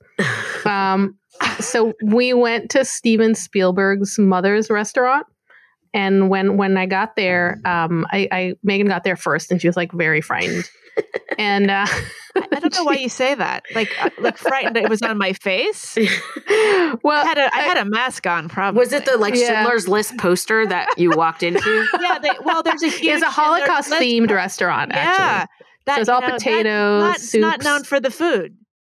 But but there was a great moment where um where Meghan asked I, I asked me she said I can't tell what here is like Jewish and what here is COVID related. right. Because, yeah. and, and it took me a minute to think about it too, because there was like these plexiglass things between the tables. Yeah, And there she's are like, huge it- partitions between the tables, like you see in the nail salon between you and Yes. the manicurist. Yeah, it's like, is the that kosher or COVID? And, it, Yeah. and it was COVID, but it, it took a second. It was like, oh, that could be like a fun little game show, kosher or COVID. Yeah, yeah. um. So right, and it was all so, but it wasn't just women. Men can, men and women can eat. Can they eat together? Were there mixed, Yeah. Yeah, mixed, yeah. Uh, gender tables there. Okay. Yeah. yeah. Okay. Are there levels Generally- though, Kyle? Are there like super kosher restaurants where men and women sit together, sit separately? I mean, generally, like the more like right you go on like the spectrum of orthodoxy, um, a lot of those people probably wouldn't eat at restaurants like on the extremes. You know what I mean? Mm. Oh. um because that would be like kind of wild behavior you know but i mean in my community it's very normal for families to go out to eat and we try i mean honestly like i know this is going to sound really quaint and weird but like generally there's just not a lot of socializing between men and women who are not related so you know we'll go out to eat with like a couple who was our friends you know like if we have a couple that we're both friends with the man and the woman we'll go out with them to eat but generally like either I'm going out with my family or I'm going out with girlfriends, you know? Um, okay. That, that's like more of the and norm. when you go out with the girlfriend, okay, so like a bunch of oh, Yeah. they're all you're all Orthodox. yeah. And so do you like drink a lot of wine and get really silly? Like, Yeah, like yeah, some- city, but Orthodox? yeah. I mean, you know, now that we're getting older, now that we're in our 40s, I think there's definitely more of that. I mean, in the past 20 years, most of us were pregnant all the time or having babies. And so there was a lot less. You have shoes? Were you barefoot? Like now you can put on like Manolo Blahniks. Yeah, sure. My, I, I know, but you know what I'm saying. Like, there's a lot less drinking when you know everyone's pregnant. Now, I've noticed a change since we we're all in our 40s now. That um, uh, yeah, there's a lot of wine drinking, and you know, there's a, I, I get a lot out of my friend my girl friendships. You know, it's just nice. I mean, look, I Yael is one of my best friends, right? But there's certain things that she's never really gonna relate to, right? I mean, Mhm. when I am having an issue with my son in yeshiva who's like going through something, it's like I can tell Yael about it and she'll be sympathetic. But you know, when I'm sitting Or around when my she bakes a challah and Right. it doesn't come out right or something. no, but you know, these kind of like deeper, like, you know, sort of things that I'm dealing with in the family, like it's so nice to have that kind of support. And we do, we, there's a lot of like that, that kind of support in the community between your sisters, your family, your friends. It's, it takes a village. I, not to quote her, but you know, it does. And you know, my Peloton has a setting where you can chat with people. Right. So that's been really helpful. you- Really? I'm kidding. You have a Poor Peloton? I don't, I don't have a Peloton. So what what do you get most in trouble for on your show? Are you considered controversial? Yes. Have you had people You are, mad at you? Kyle. Yeah, and my, I mean, we had Nick Gillespie, who I love. Um, you know, Nick is is his own type of person, and so for I our don't like, understand this because I listened to like maybe the first forty minutes of that. I didn't Yeah. hear anything. Did he like get? You should have listened to the other the six end? hours. Okay. he he just he made some snide comments about Orthodox Jews and like it. But I know him, and I know he's not anti-Semitic, you know. But some people in my community were like really offended by it, and were upset that I didn't like push back more. Um, but like you But know I how thought it it was is. hilarious. Did he go on his thing about how the Holocaust didn't happen? That- if you've ever been at a party with him, it always comes around to that. no, no, he said it happened. It was just a lot, Lot less. less, People. It was more yeah, like 150,000, something Yeah. like Right. that. it was one of the. It was a concept creep. It was an Yeah. Yeah, example of that. concept. I- I creep, would- yeah. I think one of the things that's interesting for my community, like having me do this podcast, is I mean, for those who are listening, not like everyone in my community is listening, but we are very private in general, like modest and private, and like we don't air all of our laundry. So I think it makes some people uncomfortable when they hear me, you know, kind of talking about my life so openly. And I give my my husband a lot of credit because, like, he has, you know, I talk about him, I talk about our our marriage and our life, and um, I know that's difficult for him, but he's very supportive. So But that's what, and and uh, I mean, it, I just kind of had a realization, ChayaLeah. That's what makes me comfortable, and that's what makes people from my community comfortable Right. when they hear you as a human being, right. and like you know, like kind of out, like not in in character of what we think a Hasidic person is, Right, so telling right. jokes. And obviously, you're not like talking about you know like sex or drugs or anything Right. like you know Which we do about. talk about, but yeah. But, no, but I mean, you're not like you're not oversharing. right. but right. you know, you're she, she's known to to to drop the f bomb from time to time. Right. Um, and I, I'm I not think trying to people, sell anything, you know, we're just talking as people. and like, I think that's, you know, a lot of times people in my community feel like we have to be so defensive because there's such a negative stereotype around Orthodox Jews. So I'm always like on my best behavior. You know, like I remember walking in the store with my kids when they were little, right? And they all, I had four boys all with their kippas and their tzitzis. And like if they would misbehave in the store, I would be like, you're an embarrassment to the Jewish people and everyone's looking at us and you're shaming God. And like, right, that we have that your on us. ancestors died in the Holocaust for this. Seriously, I'm like, Bubby would rather be in Auschwitz right now than see what you're doing in this in Walmart, you know? Well, like- that Walmart, Auschwitz, that's toss up. It's That's the title of your episode. yeah. No, so I mean we definitely live with that, right? And I I do feel like I'm a representative of a community because I call myself part of that community, so I owe it to them to represent them in a good light. Yeah. But on the other hand, I'm also going to be open and say the things that I find challenging and like you know be honest about the things that are are difficult. So it's it's you have to balance it. Yeah. That do you um okay. Uh, you know what? I was gonna ask something, but I don't think I should. Ask it. Ask, well, I mean, it's like a uh no. I no Do they have gay people? They do. Oh, yeah. no, that's not what I saw trembling before God. I saw that. yeah. um, and there was another thing too. There was another documentary about the woman like leaving. Uh, what was this one where she was leaving the community, but then it doesn't even say that she's a lesbian. It's the weirdest documentary ever. Do you know what I'm talking about? no. It like conveniently leaves this out. Like she was so ostracized and Yeah. harassed by her husband's family and all oh this, yeah, and they- yeah. and they just Yeah. like leave out they, they just make it look like she's just staying with her friend yeah. and then and then you realize that this is like her lover and right, that they're sort of combining you know their kids are going back and forth which obviously Right. like you know It's you don't want to see anybody harassed for that but like the yeah. the film was in such bad faith because it completely omitted that detail Right. Yeah. Exactly. Uh, Yeah so well so how are you guys feeling just about the the culture these days i mean we talked i i, i'm you know there's Bari Weiss derangement syndrome um, and the I, can I just say too that like every time I I, I defend her all the time, Mhm. and people look at me like I have three heads, and I cannot Yeah. make sense of it. I don't know why. I mean, I really, and I can't tell why people react to her so negatively. We've all disagreed with people in the past. And I hate to say it, and I hate to say, you know, I hate to be that person, but I really think a lot of it comes down to Israel. yeah. Because when I look at Twitter and I look at people attacking her, it always comes down to that. And even even recently there was um, you know, kind of a back and forth with um with Taylor Lorenz and the people who attack yes. Bari Weiss are always kind of bringing back to her Her you know uh, Zionism, kind of yeah. her Zionism which which in today's kind of progressive world where it's very clear where what, what's right and what's wrong and obviously I say this kind of you know it's you know you're on the wrong side of things if you're a Zionist and she's very unapologetic about it and, and I appreciate that I, I hate Glenn Greenwald for the same reason. I hate him because of Israel. I hate him because he says Because of Spotify Israel. I- instead of Spotify. and, and he knows you, he knows how to pronounce Oh Spotify. my so God. like like even But if I would agree with him on stuff, I just I can't because I'm so angry at Yeah. him about his stand on Israel and like it's just but ugh. Andrew Sullivan has a bad stand on Israel and I, I like know, Andrew and it Sullivan really because he's not. British, he's not but British. British people can get away with anything.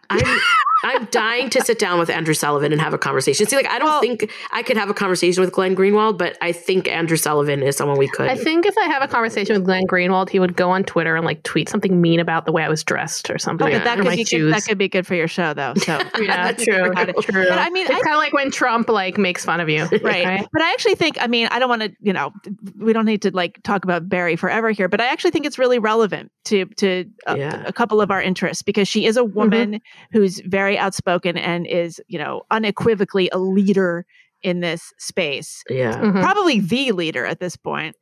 Eh, So I think that this is this is intersectional, right? Yeah. So she gets she gets uh, piled on um, as as a woman and as a defender of Israel Right. and a lesbian. But I Right. think she's no, the also lesbian actually that see that actually Helps works her. in her favor. Yeah, that's, true, that's true. a step forward. That's Right. a But privilege. Bari, that's a I- privilege flex, as they yeah, call it. that's so true. The thing I like, uh, the thing I, I appreciate about Bari that I, I, I'm trying to be more myself, not a lesbian, um, but she's she is unapologetic, and I, you know, I fall into these patterns even when when I talk about Israel and talk about police, which are things I feel strongly about, and, and again, very moderate on both ends.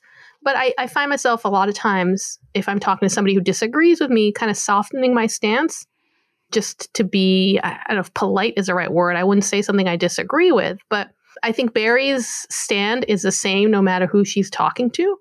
And I respect that because, uh, you know, I respect that. I think it's, it's a good trait to have. And also, I agree with a lot of her opinions. I could see how somebody who she rubs the wrong way um, can get very, very triggered by her being like, nah, that's like, that's just it. This is it. This is me. And what I know. what I see about Bari that I admire, and I I, think it's and I, this is something I want to work on, is that she just takes risks. Like when she left the New York Times and wrote her piece or whatever, like the whole world could have just given a big sigh and like not cared. You know, everyone could have rolled their eyes and moved on. Um, but she took that risk, that gamble, that like maybe it would she would have a better career afterwards, and she does by far. Yeah. Um, Mhm. And, you know, I think we get stuck. I mean, you know, we're all kind of in the same age range and like we get stuck, we're scared. Um, we need we need a boost of courage and we need a boost think- of like, you know, we need balls to like make that change or take that step or Mhm. write that piece or, you know, and that's what I learned from her. I don't know. I don't know if she's the biggest genius. I don't know if she's the biggest, like, has the most important uh, takes on everything. I, I, the thing that I take out of her is that she just has the courage to do it. Yeah, even if she is, you know, even if she experiences self doubt, which I imagine everybody does, you know, i- if if and and here I'm generalizing again about women and men, but I think a lot of women, uh, if they were in a position where they were ousted from the New York Times, let's say, or resigned, and whether by choice or not, but obviously it wasn't working out for her there, would probably spend a lot of time, myself included, um, thinking about what you know how they how they did wrong or what went wrong or Right. what does it say about me and how did I fail, right? Right. And I don't know whether or not she thought that, but either way, she just went upward from that. Right. And and honestly, I think even if you hate Bari Weiss, you got to respect her for that. Yeah. Yeah. And I just, I never see why people hate her. I mean, uh, uh, you know, the Israel thing, Mhm. maybe that is the main thing, but I, I constantly, not constantly, but I have found my, every day, every day I get into it with Bari. I step outside my door and something about Bari Weiss comes up. I? I, I started. I always yeah, started. one of my one of my best friends, who unfortunately we're not really friends with, uh, not really friends with anymore, is also kind of has Bari der- derangement syndrome, or, or some somebody told me the other day that there's Trump derangement syndrome and and there's long Trump derangement syndrome. so I think it's like long long Bari derangement Wrong, syndrome right, now, yeah. right? Well, I mean, Um, it's always the thing. thing I always say, like, okay, can you point to an example? You just told me you hated her. Mhm. What is it? Uh, Can The example is that in? They never- fucking 2004 at Columbia, she uh, wanted to fire a professor who accused Israeli students of being murderers in front of a class, which maybe not the best way to handle it, but also like really that's that's what you're pulling out that's your trump card it's it's honestly Well, pathetic And these are the same people who give a pass to college students acting like morons. Exactly. Oh, these are the people who pay. and who We cares? talked about in our last episode who who their student council pays for activists who talk about how the Jews control the world and the media to come be keynote speakers. right. Yeah. So th- there is, you know, that that ugly double standard. But I don't know. I also think uh, Uh, uh, she and she's doing things right. It's like Joe Rogan. Why do people hate Joe Rogan? Because he's here, right? He's yeah. he's around and he's killing it. So I know. God, can we get imagine if and we got on Joe Rogan? Ugh. Oh, ChayaLeah and I are preparing for the day we get on Joe Rogan. First of all, I told her if she doesn't want to do it, I'm going to find another Hasidic Jew, and I'm uh, gonna do it, with trust her. somebody, somebody in a wig. You can Yeah, just give your- exactly. give your wig to somebody else. Well, how are you feeling about the culture wars? I'm having a little bit of a Jon Stewart derangement. Oh. So we're So I have to say- third, and this is very much in the last 48 hour news cycle. So I have to say, I I've never liked Jon Stewart, even though I love, uh, you know, short Jewish men. But I've always thought, found him very condescending and obnoxious, Yeah. and kind of exactly the type of person who looks at that outsider and mocks him. But then he did so much for 9 11 first responders that I sadly cannot hate him anymore. And I, I, I every day, you know, I, I feel terrible about the fact that I now have respect for Jon Stewart. I feel the Even when- opposite. when he does now, stupid though? things. Well, the- what? I mean, the last Yeah, couple of I mean he's a he's an idiot, but I, I have to just I have to give him give him props for that. But now you know, but now let's shit on him. I think he's a horrible piece of garbage, and like I can't. wow. I Wow, I what if he comes on our stand show? him. He is the most smug person. I have no patience for him. I thought his show was awful in the beginning, like always. The Daily Um, Show. Think he's hot? Did- The did you Daily watch- Show. So you watched the Daily Show? I would Did you watch it. I it would piss me off his smugness. I had no patience for him. Do you think he's hot, ChayaLeah? No, Really? no. I think he he, looks really better. bothers Old. Me. he looks hotter now. I he does look better now. He does, but he really bothers me. And I, his performance in this last episode that he did, I, I didn't watch it until I heard people talking about it, and then I watched part of it. Like, I want to cancel my Apple TV over it. Like, it's, and I don't do that. Right. Cause like I believe we should not cancel things and we shouldn't, you know, but I think he was so All my uh, subscriptions are always being canceled. I really want to cancel. I really want to cancel my Apple TV, but I also really like some of the stuff they have on there, so I'm not going to. But like, he just he was the the way he talked about it was so disingenuous, and the way he treated Andrew Sullivan and I, I, I the people Yeah, he we had should- on the panel. Yeah, I, yeah. I can't believe the whole thing. Well, so we should say we're talking about this is his new show, The Problem with Jon Stewart. Is that the Yeah. pro- is that the name The of it? problem Which- with yeah, that he stole that from my book. Yeah, it's true. Oh, The right. problem- He did. He should have you on to talk about white men. Well, yeah. I mean, as I should be honest, like the Shiksa, the Shiksa goddess who Yes, a million- exactly. a million Jon Stewarts. But I don't life. think there's. Here's the thing about about this Not stuff, and, a and this is kind of my line of work too. Um, I don't. I don't think there's a demand for this crap. Like I don't think people want to watch it, I even mean- if they don't care, even if they don't know who Bari Weiss is. I don't think they want to watch people Yeah. like shitting about how terrible white people and are. it's just like, so I don't think it's that interesting. I mean, the thing this I had a crisis because I have to say I loved the Daily Show and I watched it every night for years and Mm. years. And I am embarrassed to say that when I was a newspaper columnist from about 2005 to 2016, I got a lot of ideas from watching the Daily Show, and I just. I mean, sometimes I just punt it. Like sometimes not. I would. I, I would really like take my cues from the kind of flavor and sensibility of that show and it did Right. it did see and i and i realized that a lot of it, we, we all did at that time like we all hated george w bush we all Yeah. Mhm. hated those republicans we, we all hated newt gingrich you know and everyone just sort of felt like they were on the same page and you thought that you were watching something sophisticated and it's very interesting because i'm watching the comments unfold around this recent episode of his new show which just in case anybody missed it in case most people did miss it but uh you know we had on they were talking about white privilege or white they, they were having a, it was time to have a conversation about race like yeah, the problem it's with white time. people. It's It was the problem with white people. Right. yeah, we so, haven't like- been having this conversation and it for was two just years. it was so um it was just so just 101 i mean it was so basic and just um nothing but reciting talking points It was And insulting. like a parody it was Yeah. really like i think Yeah. it could have been saturday night live yes, yes. and Andrew Sullivan was kind of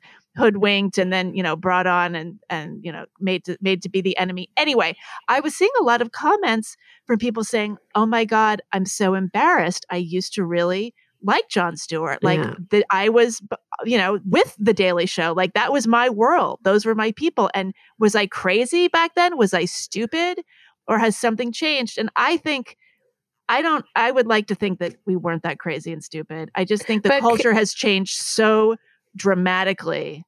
but there were i think there were um you know th- there were signs of that and remember when i said that i grew up growing up in israel i watched all these tv shows and republicans were always you know the bad guys Oh, for sure. um yeah and, and i think uh, you know i think shows like like jon stewart and and you know not to say that he shouldn't have made it and whatever there's a time and place for for that kind of entertainment but when you talk about people voting for trump because they're feeling alienated by the culture this didn't start after george floyd right Right. Um, this started for a lot of people a long time ago, and it started, I think, a lot of it with with George Bush. And you know, you can mock politicians as much as you want. That's one of the great things about this country.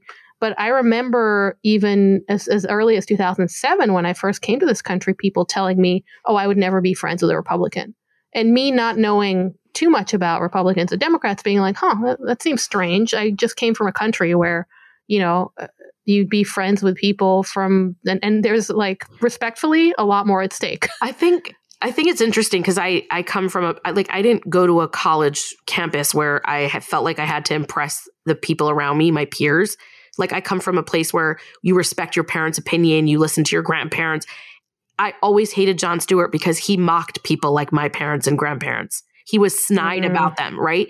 They were nice, good people who had, you know, more conservative like opinions on politics, right? I was much more liberal, they were conservative, but when he would get on there and just like mock them, it just I would look at him and say you are a piece of shit. Like I I couldn't stand it. And I always viewed it through that lens and I think I always viewed like political commentary through that lens in general. And so you know, it's it's easy to make fun of Fox News, right? It's so easy to laugh at them and laugh at their hosts and laugh at whatever OAN or whatever. But like the people who are watching it, those are people's grandparents, those are people's parents. These are not morons, you know. And for my college students to sit around and pretend, and I know this happens in every generation, but it really is like uh, now that I'm in, my 40s, I see it. Like it's so black and white to me. Like just talk to regular people. Stop following the snideness of of the Hollywood media, right? The elite media telling you who has the right opinions and who doesn't. And he was always the king of that for me. Like if he didn't like it, oh, you know, everyone had to mock it and hate it. And they were Mhm. like fodder for like, you know, Saturday Night Live and for everything else, you know? It just it was it's awful. And I think a lot of it is how we got to where we are today quite frankly, Yeah. with wokeness Yeah. and all this kind of stuff, is because we allowed that that kind of conversation to persist. but also again I, I take it back to trump i think knowing a lot of liberal minded people people are always shocked when you know to think about how many obama voters voters voted for trump right i know many of them um, a lot of minorities you know who voted for trump for specifically those those reasons they were tired of being talked down to Yeah, laughed at. um, and Yeah. again, again, you can agree or disagree with them um, on whether or not that was the right reaction. Um, but uh, I think it's important to to take note. And you know, there are half the people in this country who, you know, have different Right. political Right. views, and it doesn't make them morons. Trust me, there are morons on both sides. Exactly. I've met all of them. Isn't it interesting, Meghan, though, how George W. Bush has like redeemed himself in a way? Like, Oh do you remember God. people hated him? Now oh, everyone yeah. like wishes he was the president. Oh my God. People would like walk across glass, you know. So for- interesting. Across the d- Desert. He's so funny. To get him back in, in office after. I. I saw him Office. at an event a few months ago, and he doesn't give a crap now. And he's so funny. He was like, th- there was an Israeli ambassador speaking, and the Israeli ambassador apologized for his English, and Bush was like, "That's okay. They told me I, my English wasn't good either." It's just so funny. I mean, if if you do like you know people you'd want to have a beer with, yeah. I'll, I'll take George Bush over. Mitt, Mitt uh, Romney is similar. I mean, like I, I I remember love when he was. Mitt Romney. I know. That's because we love Mormons. Also, That's he's hot. Oh, he's super, so hot. So- hot. and Our his whole show kid, Ask all his Jew- kids. Oh my god. is the most pro Mormon show currently. but mostly we just talk about how hot. They all all I know about Mormons is like that they're hot. Honestly, I really I'm ready for like a hot president. Like enough with these old like uh, you know what I mean? Like give me just a hot guy. Like Who, who would be a good hot president candidate? like I don't know. Give me I don't, I don't know. My, I like Michael Shellenberger. He's cute. Michael Shellenberger. I don't think he's going to be He's not president. run for president. Wow, you're getting ahead No. of yourself. See, but you do um, like short Jewish men. Is he Jewish? Michael I know. Shellenberger? Shellenberger is I don't super. If he He's- I think- if he's I not, I feel Jewish. bad for him because he looks like a Yeah, stereotypical Jew. Yeah. So I want to actually touch on something before we wrap up that we talked about in our uh, our ill-fated previous conversation, which is you know this idea of losing friends over political Ugh. issues. Yeah. You know, Mhm. and I know, ChayaLeah, you talked about how you had a friend that um, you got really kind of at odds over COVID stuff. Yeah. I don't know if you want to talk about that a little bit, and then I want to sort of expand on that. Sure. It- It's become increasingly difficult to have political conversations Um, and unfortunately, COVID became so political. I mean, in the beginning, it was fine. And then I think once George Floyd happened, like it all just kind of conflated to this massive like disaster of events. And it was so hard talking to people who you don't agree with. And I am just really committed to not allowing these things to ruin my friendships because I am a very centrist person. I have opinions that are extremely liberal and I have some opinions that are extremely conservative. And I I love my friends and I want to be able to engage in conversations about this. I'm not going to walk away from these kinds of conversations even if it's difficult. And I was saying last time I spoke to you that um, you know, my best friend is uh, very liberal and uh, very knowledgeable about COVID as a as a doctor, and we disagreed uh, on some of the COVID stuff, and it became really hard. You know, some of our conversations were really difficult, and I would hang up being super frustrated. And I know, I know that she did, um, and I think I just came to a place in my head where I'm like, I love this person so much. I don't care that we don't agree. We just won't talk about it, or we'll talk about it for a few minutes, and then we're going to move on. And to me, like if you can just laugh and make a joke about it, that definitely eases the tension. But I really wish people would look around and say, like, these relationships matter so much more than any of these issues because COVID's going to be gone and the next thing is going to come and go. And who cares how you feel about George Floyd protests if it was justified or not? I mean, all of these things are interesting and we should talk about them, but they should not impact a friendship at all. And I, I, we have to model this kind of behavior for younger people because I see my college students definitely like bearing down on like only being in groups of people that a hundred percent agree with them. They're yeah. uncomfortable with people who don't agree. And I think that's dangerous. We have to be around people who disagree with us.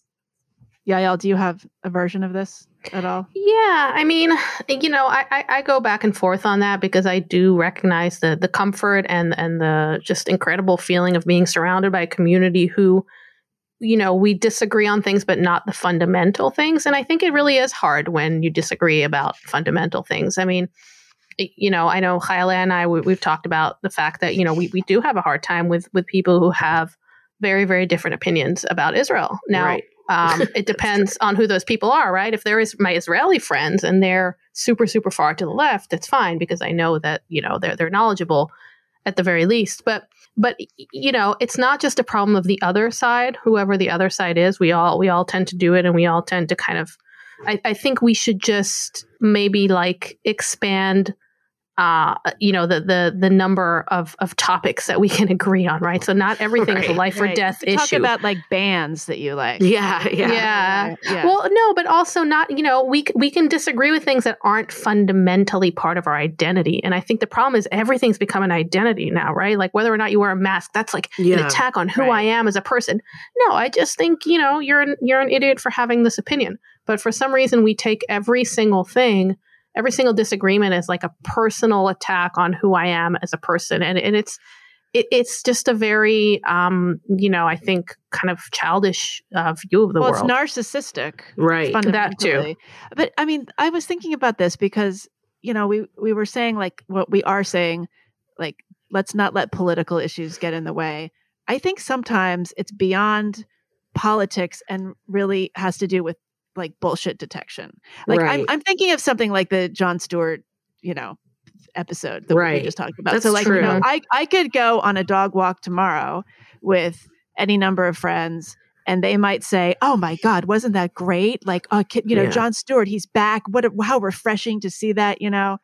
And I don't know that I could keep my mouth shut. I couldn't. I wouldn't. right. And see, and it yeah. would ruin it. And I would be spewing and and sputtering and then and they would be shocked and right. they would say why are you saying that? And i would try to explain why i was saying it.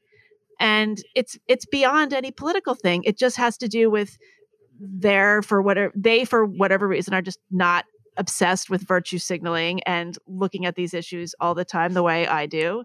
But I find that really hard to reconcile. Yeah. I mean, I don't know. This sounds terrible. Like you could no, be friends true. with somebody who, with whom you disagree on Israel. I don't know that I could be friends with somebody who thought that that Jon Stewart episode was great. Well, it's also, you know, uh, I think there's another issue at play here with with again like some of this Jon Stewart and, and wokeness takes is that I think the people who people who are kind of tend towards that way of thinking are very convinced um, that they're morally correct, right? So uh, the minute you disagree with them, you're not having a difference of opinion about something.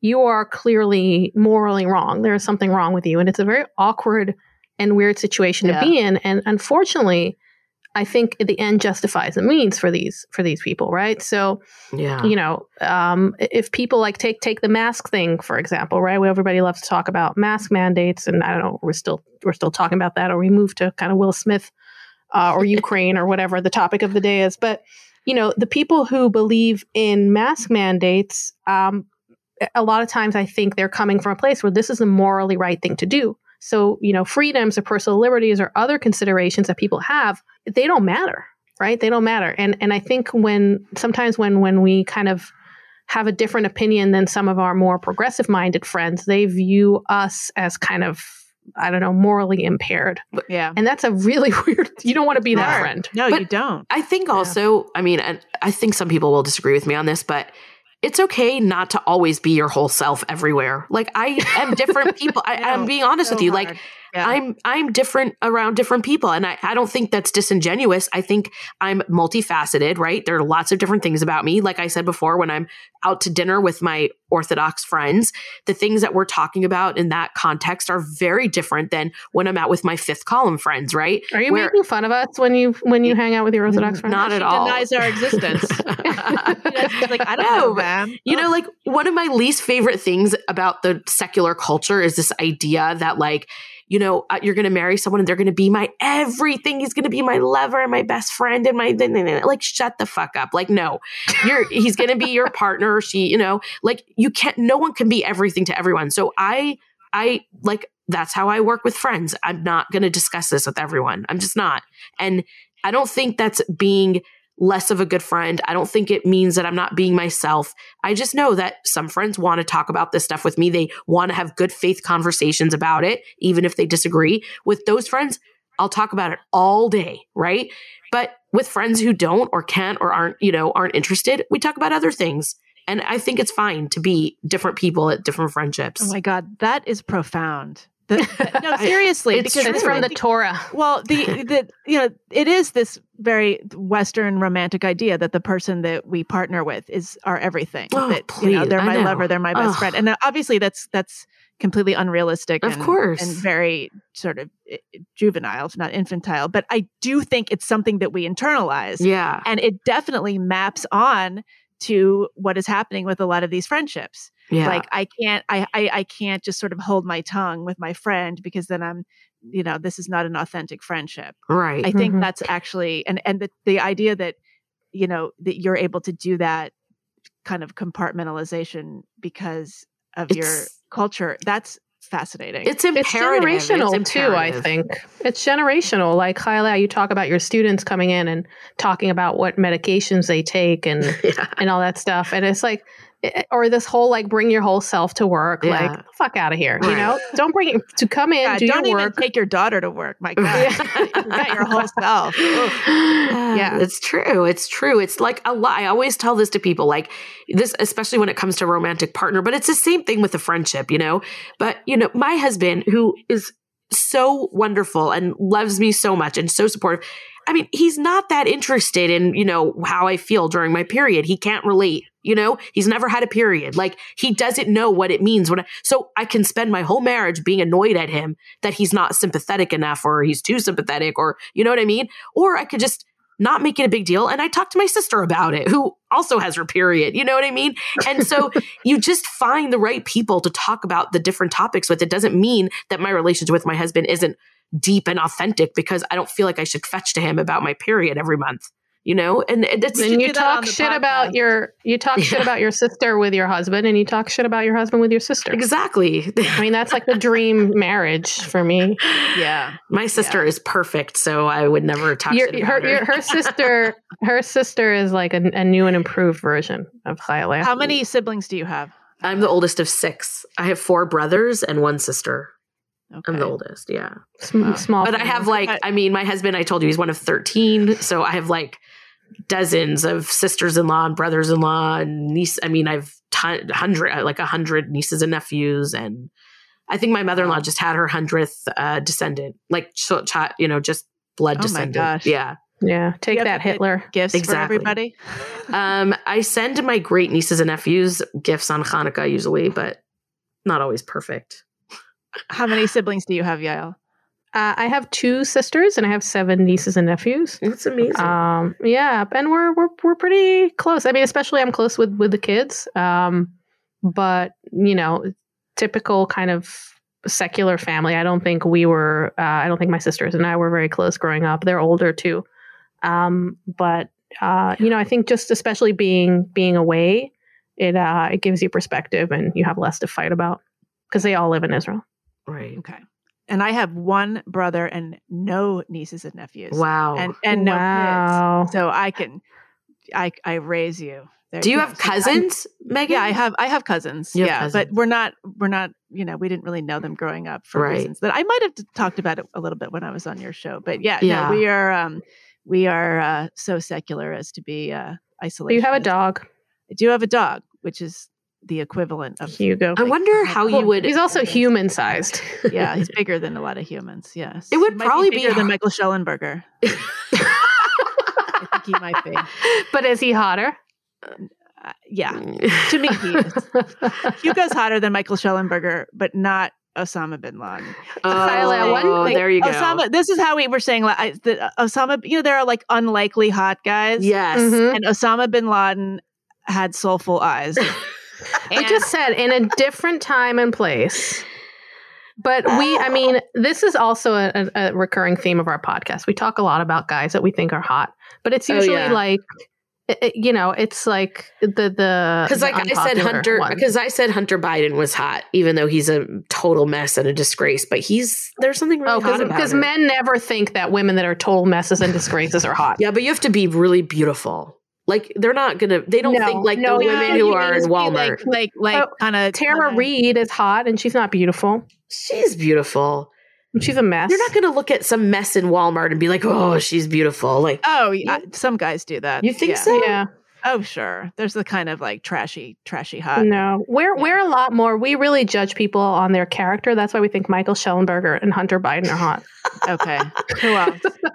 That's so uh, who else did we talk about? I Sam mean, Harris. Yeah, Gavin Newsom, who I really Gavin despise, hot. but he's hot. But I despise him. But he's hot. objectively hot. objectively. See, but I think he's basic looking. I don't I Really? think he's like no, he's too, he's like a pretty boy. See, I like bad boys, which is why I like Osama bin Laden. And also, you know who was hot? That's your type. You know who was hot? Saddam Hussein at the very end. Oh yeah. Mm, know, after when, they- when they pulled him out of the hole, When they pulled him out of the hole, like he had lost weight, and then when they cleaned but he was up- so hairy. No, no, no. I don't mean then.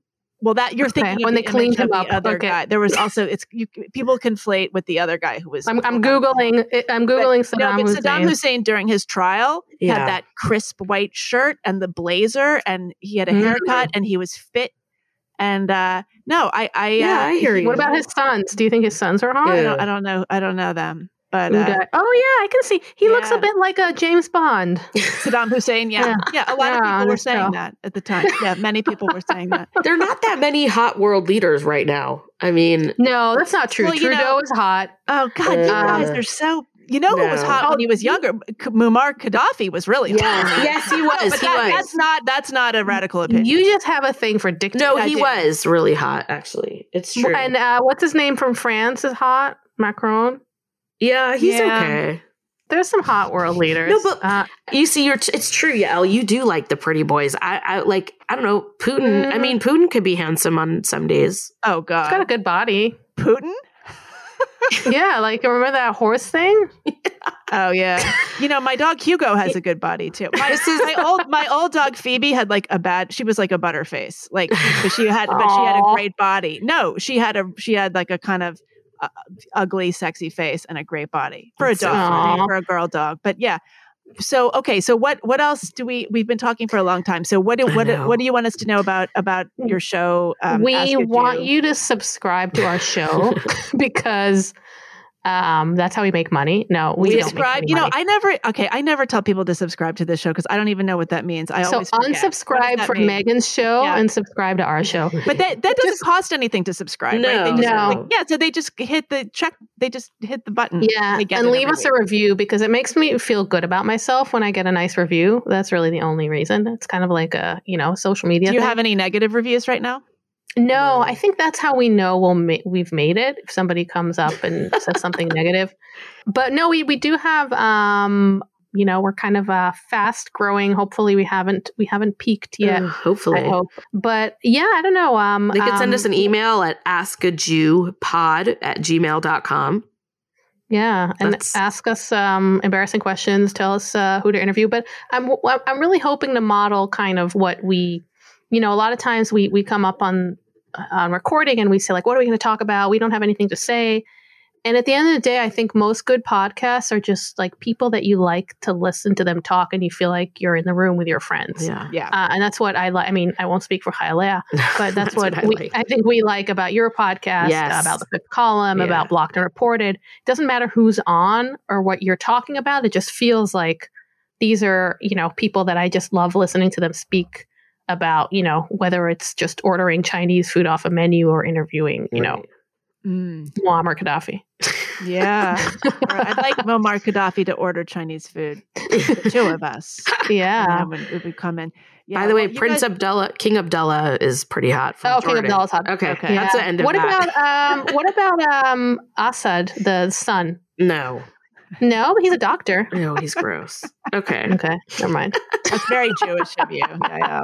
But he's a doctor. true. yeah. True, true. Um, all right. Well, this has been great. Um, I really hope it got recorded. If not, we'll just we'll just Now we'll do it again. do it again. Meghan, thank you so much for having us on. Really, it means a lot to me, and I know Yeah. it does to L too. It really, it's, it's a big moment Well, for us. Well, I'm a fan. You guys have a great chemistry. I'm envious that you have each other because I think it's really, really fun. And we hate each other in real life, yeah, which well, is that's, that's your sign of success. It still You're like- works, you're yeah. Like, you're, you're like a, a heavy metal band. You, yeah, Yeah. exactly. yeah. Okay. I'm slash. All right. Okay. Okay. All right. Goodbye. Bye. And thank you. Thank you. That was my conversation with Yael Bar-tur and ChayaLeah Sufrin. They are the co hosts of the podcast Ask a Jew, which is produced in conjunction with Paloma Media and which you can find in all the usual podcast places. This is the Unspeakable Podcast. If you enjoy the show and have not yet joined the community of listeners on Patreon, you can go to patreon.com slash the unspeakable and do that. Sign up. Uh, you can also, if you're not into Patreon, make a one time donation in any amount by going to theunspeakablepodcast.com and clicking the donate button. Again, if you'd like to ap- apply for my in person, weekend long personal essay, memoir, and opinion writing workshop, April 30th through May 1st in Los Angeles, you can go to daummasterclass.com. I know I have a lot of websites floating around. I'm going to try to do something about that. In the meantime, that's it for now. I will be back next week with another super nuanced guest. Thanks for listening. See you next time.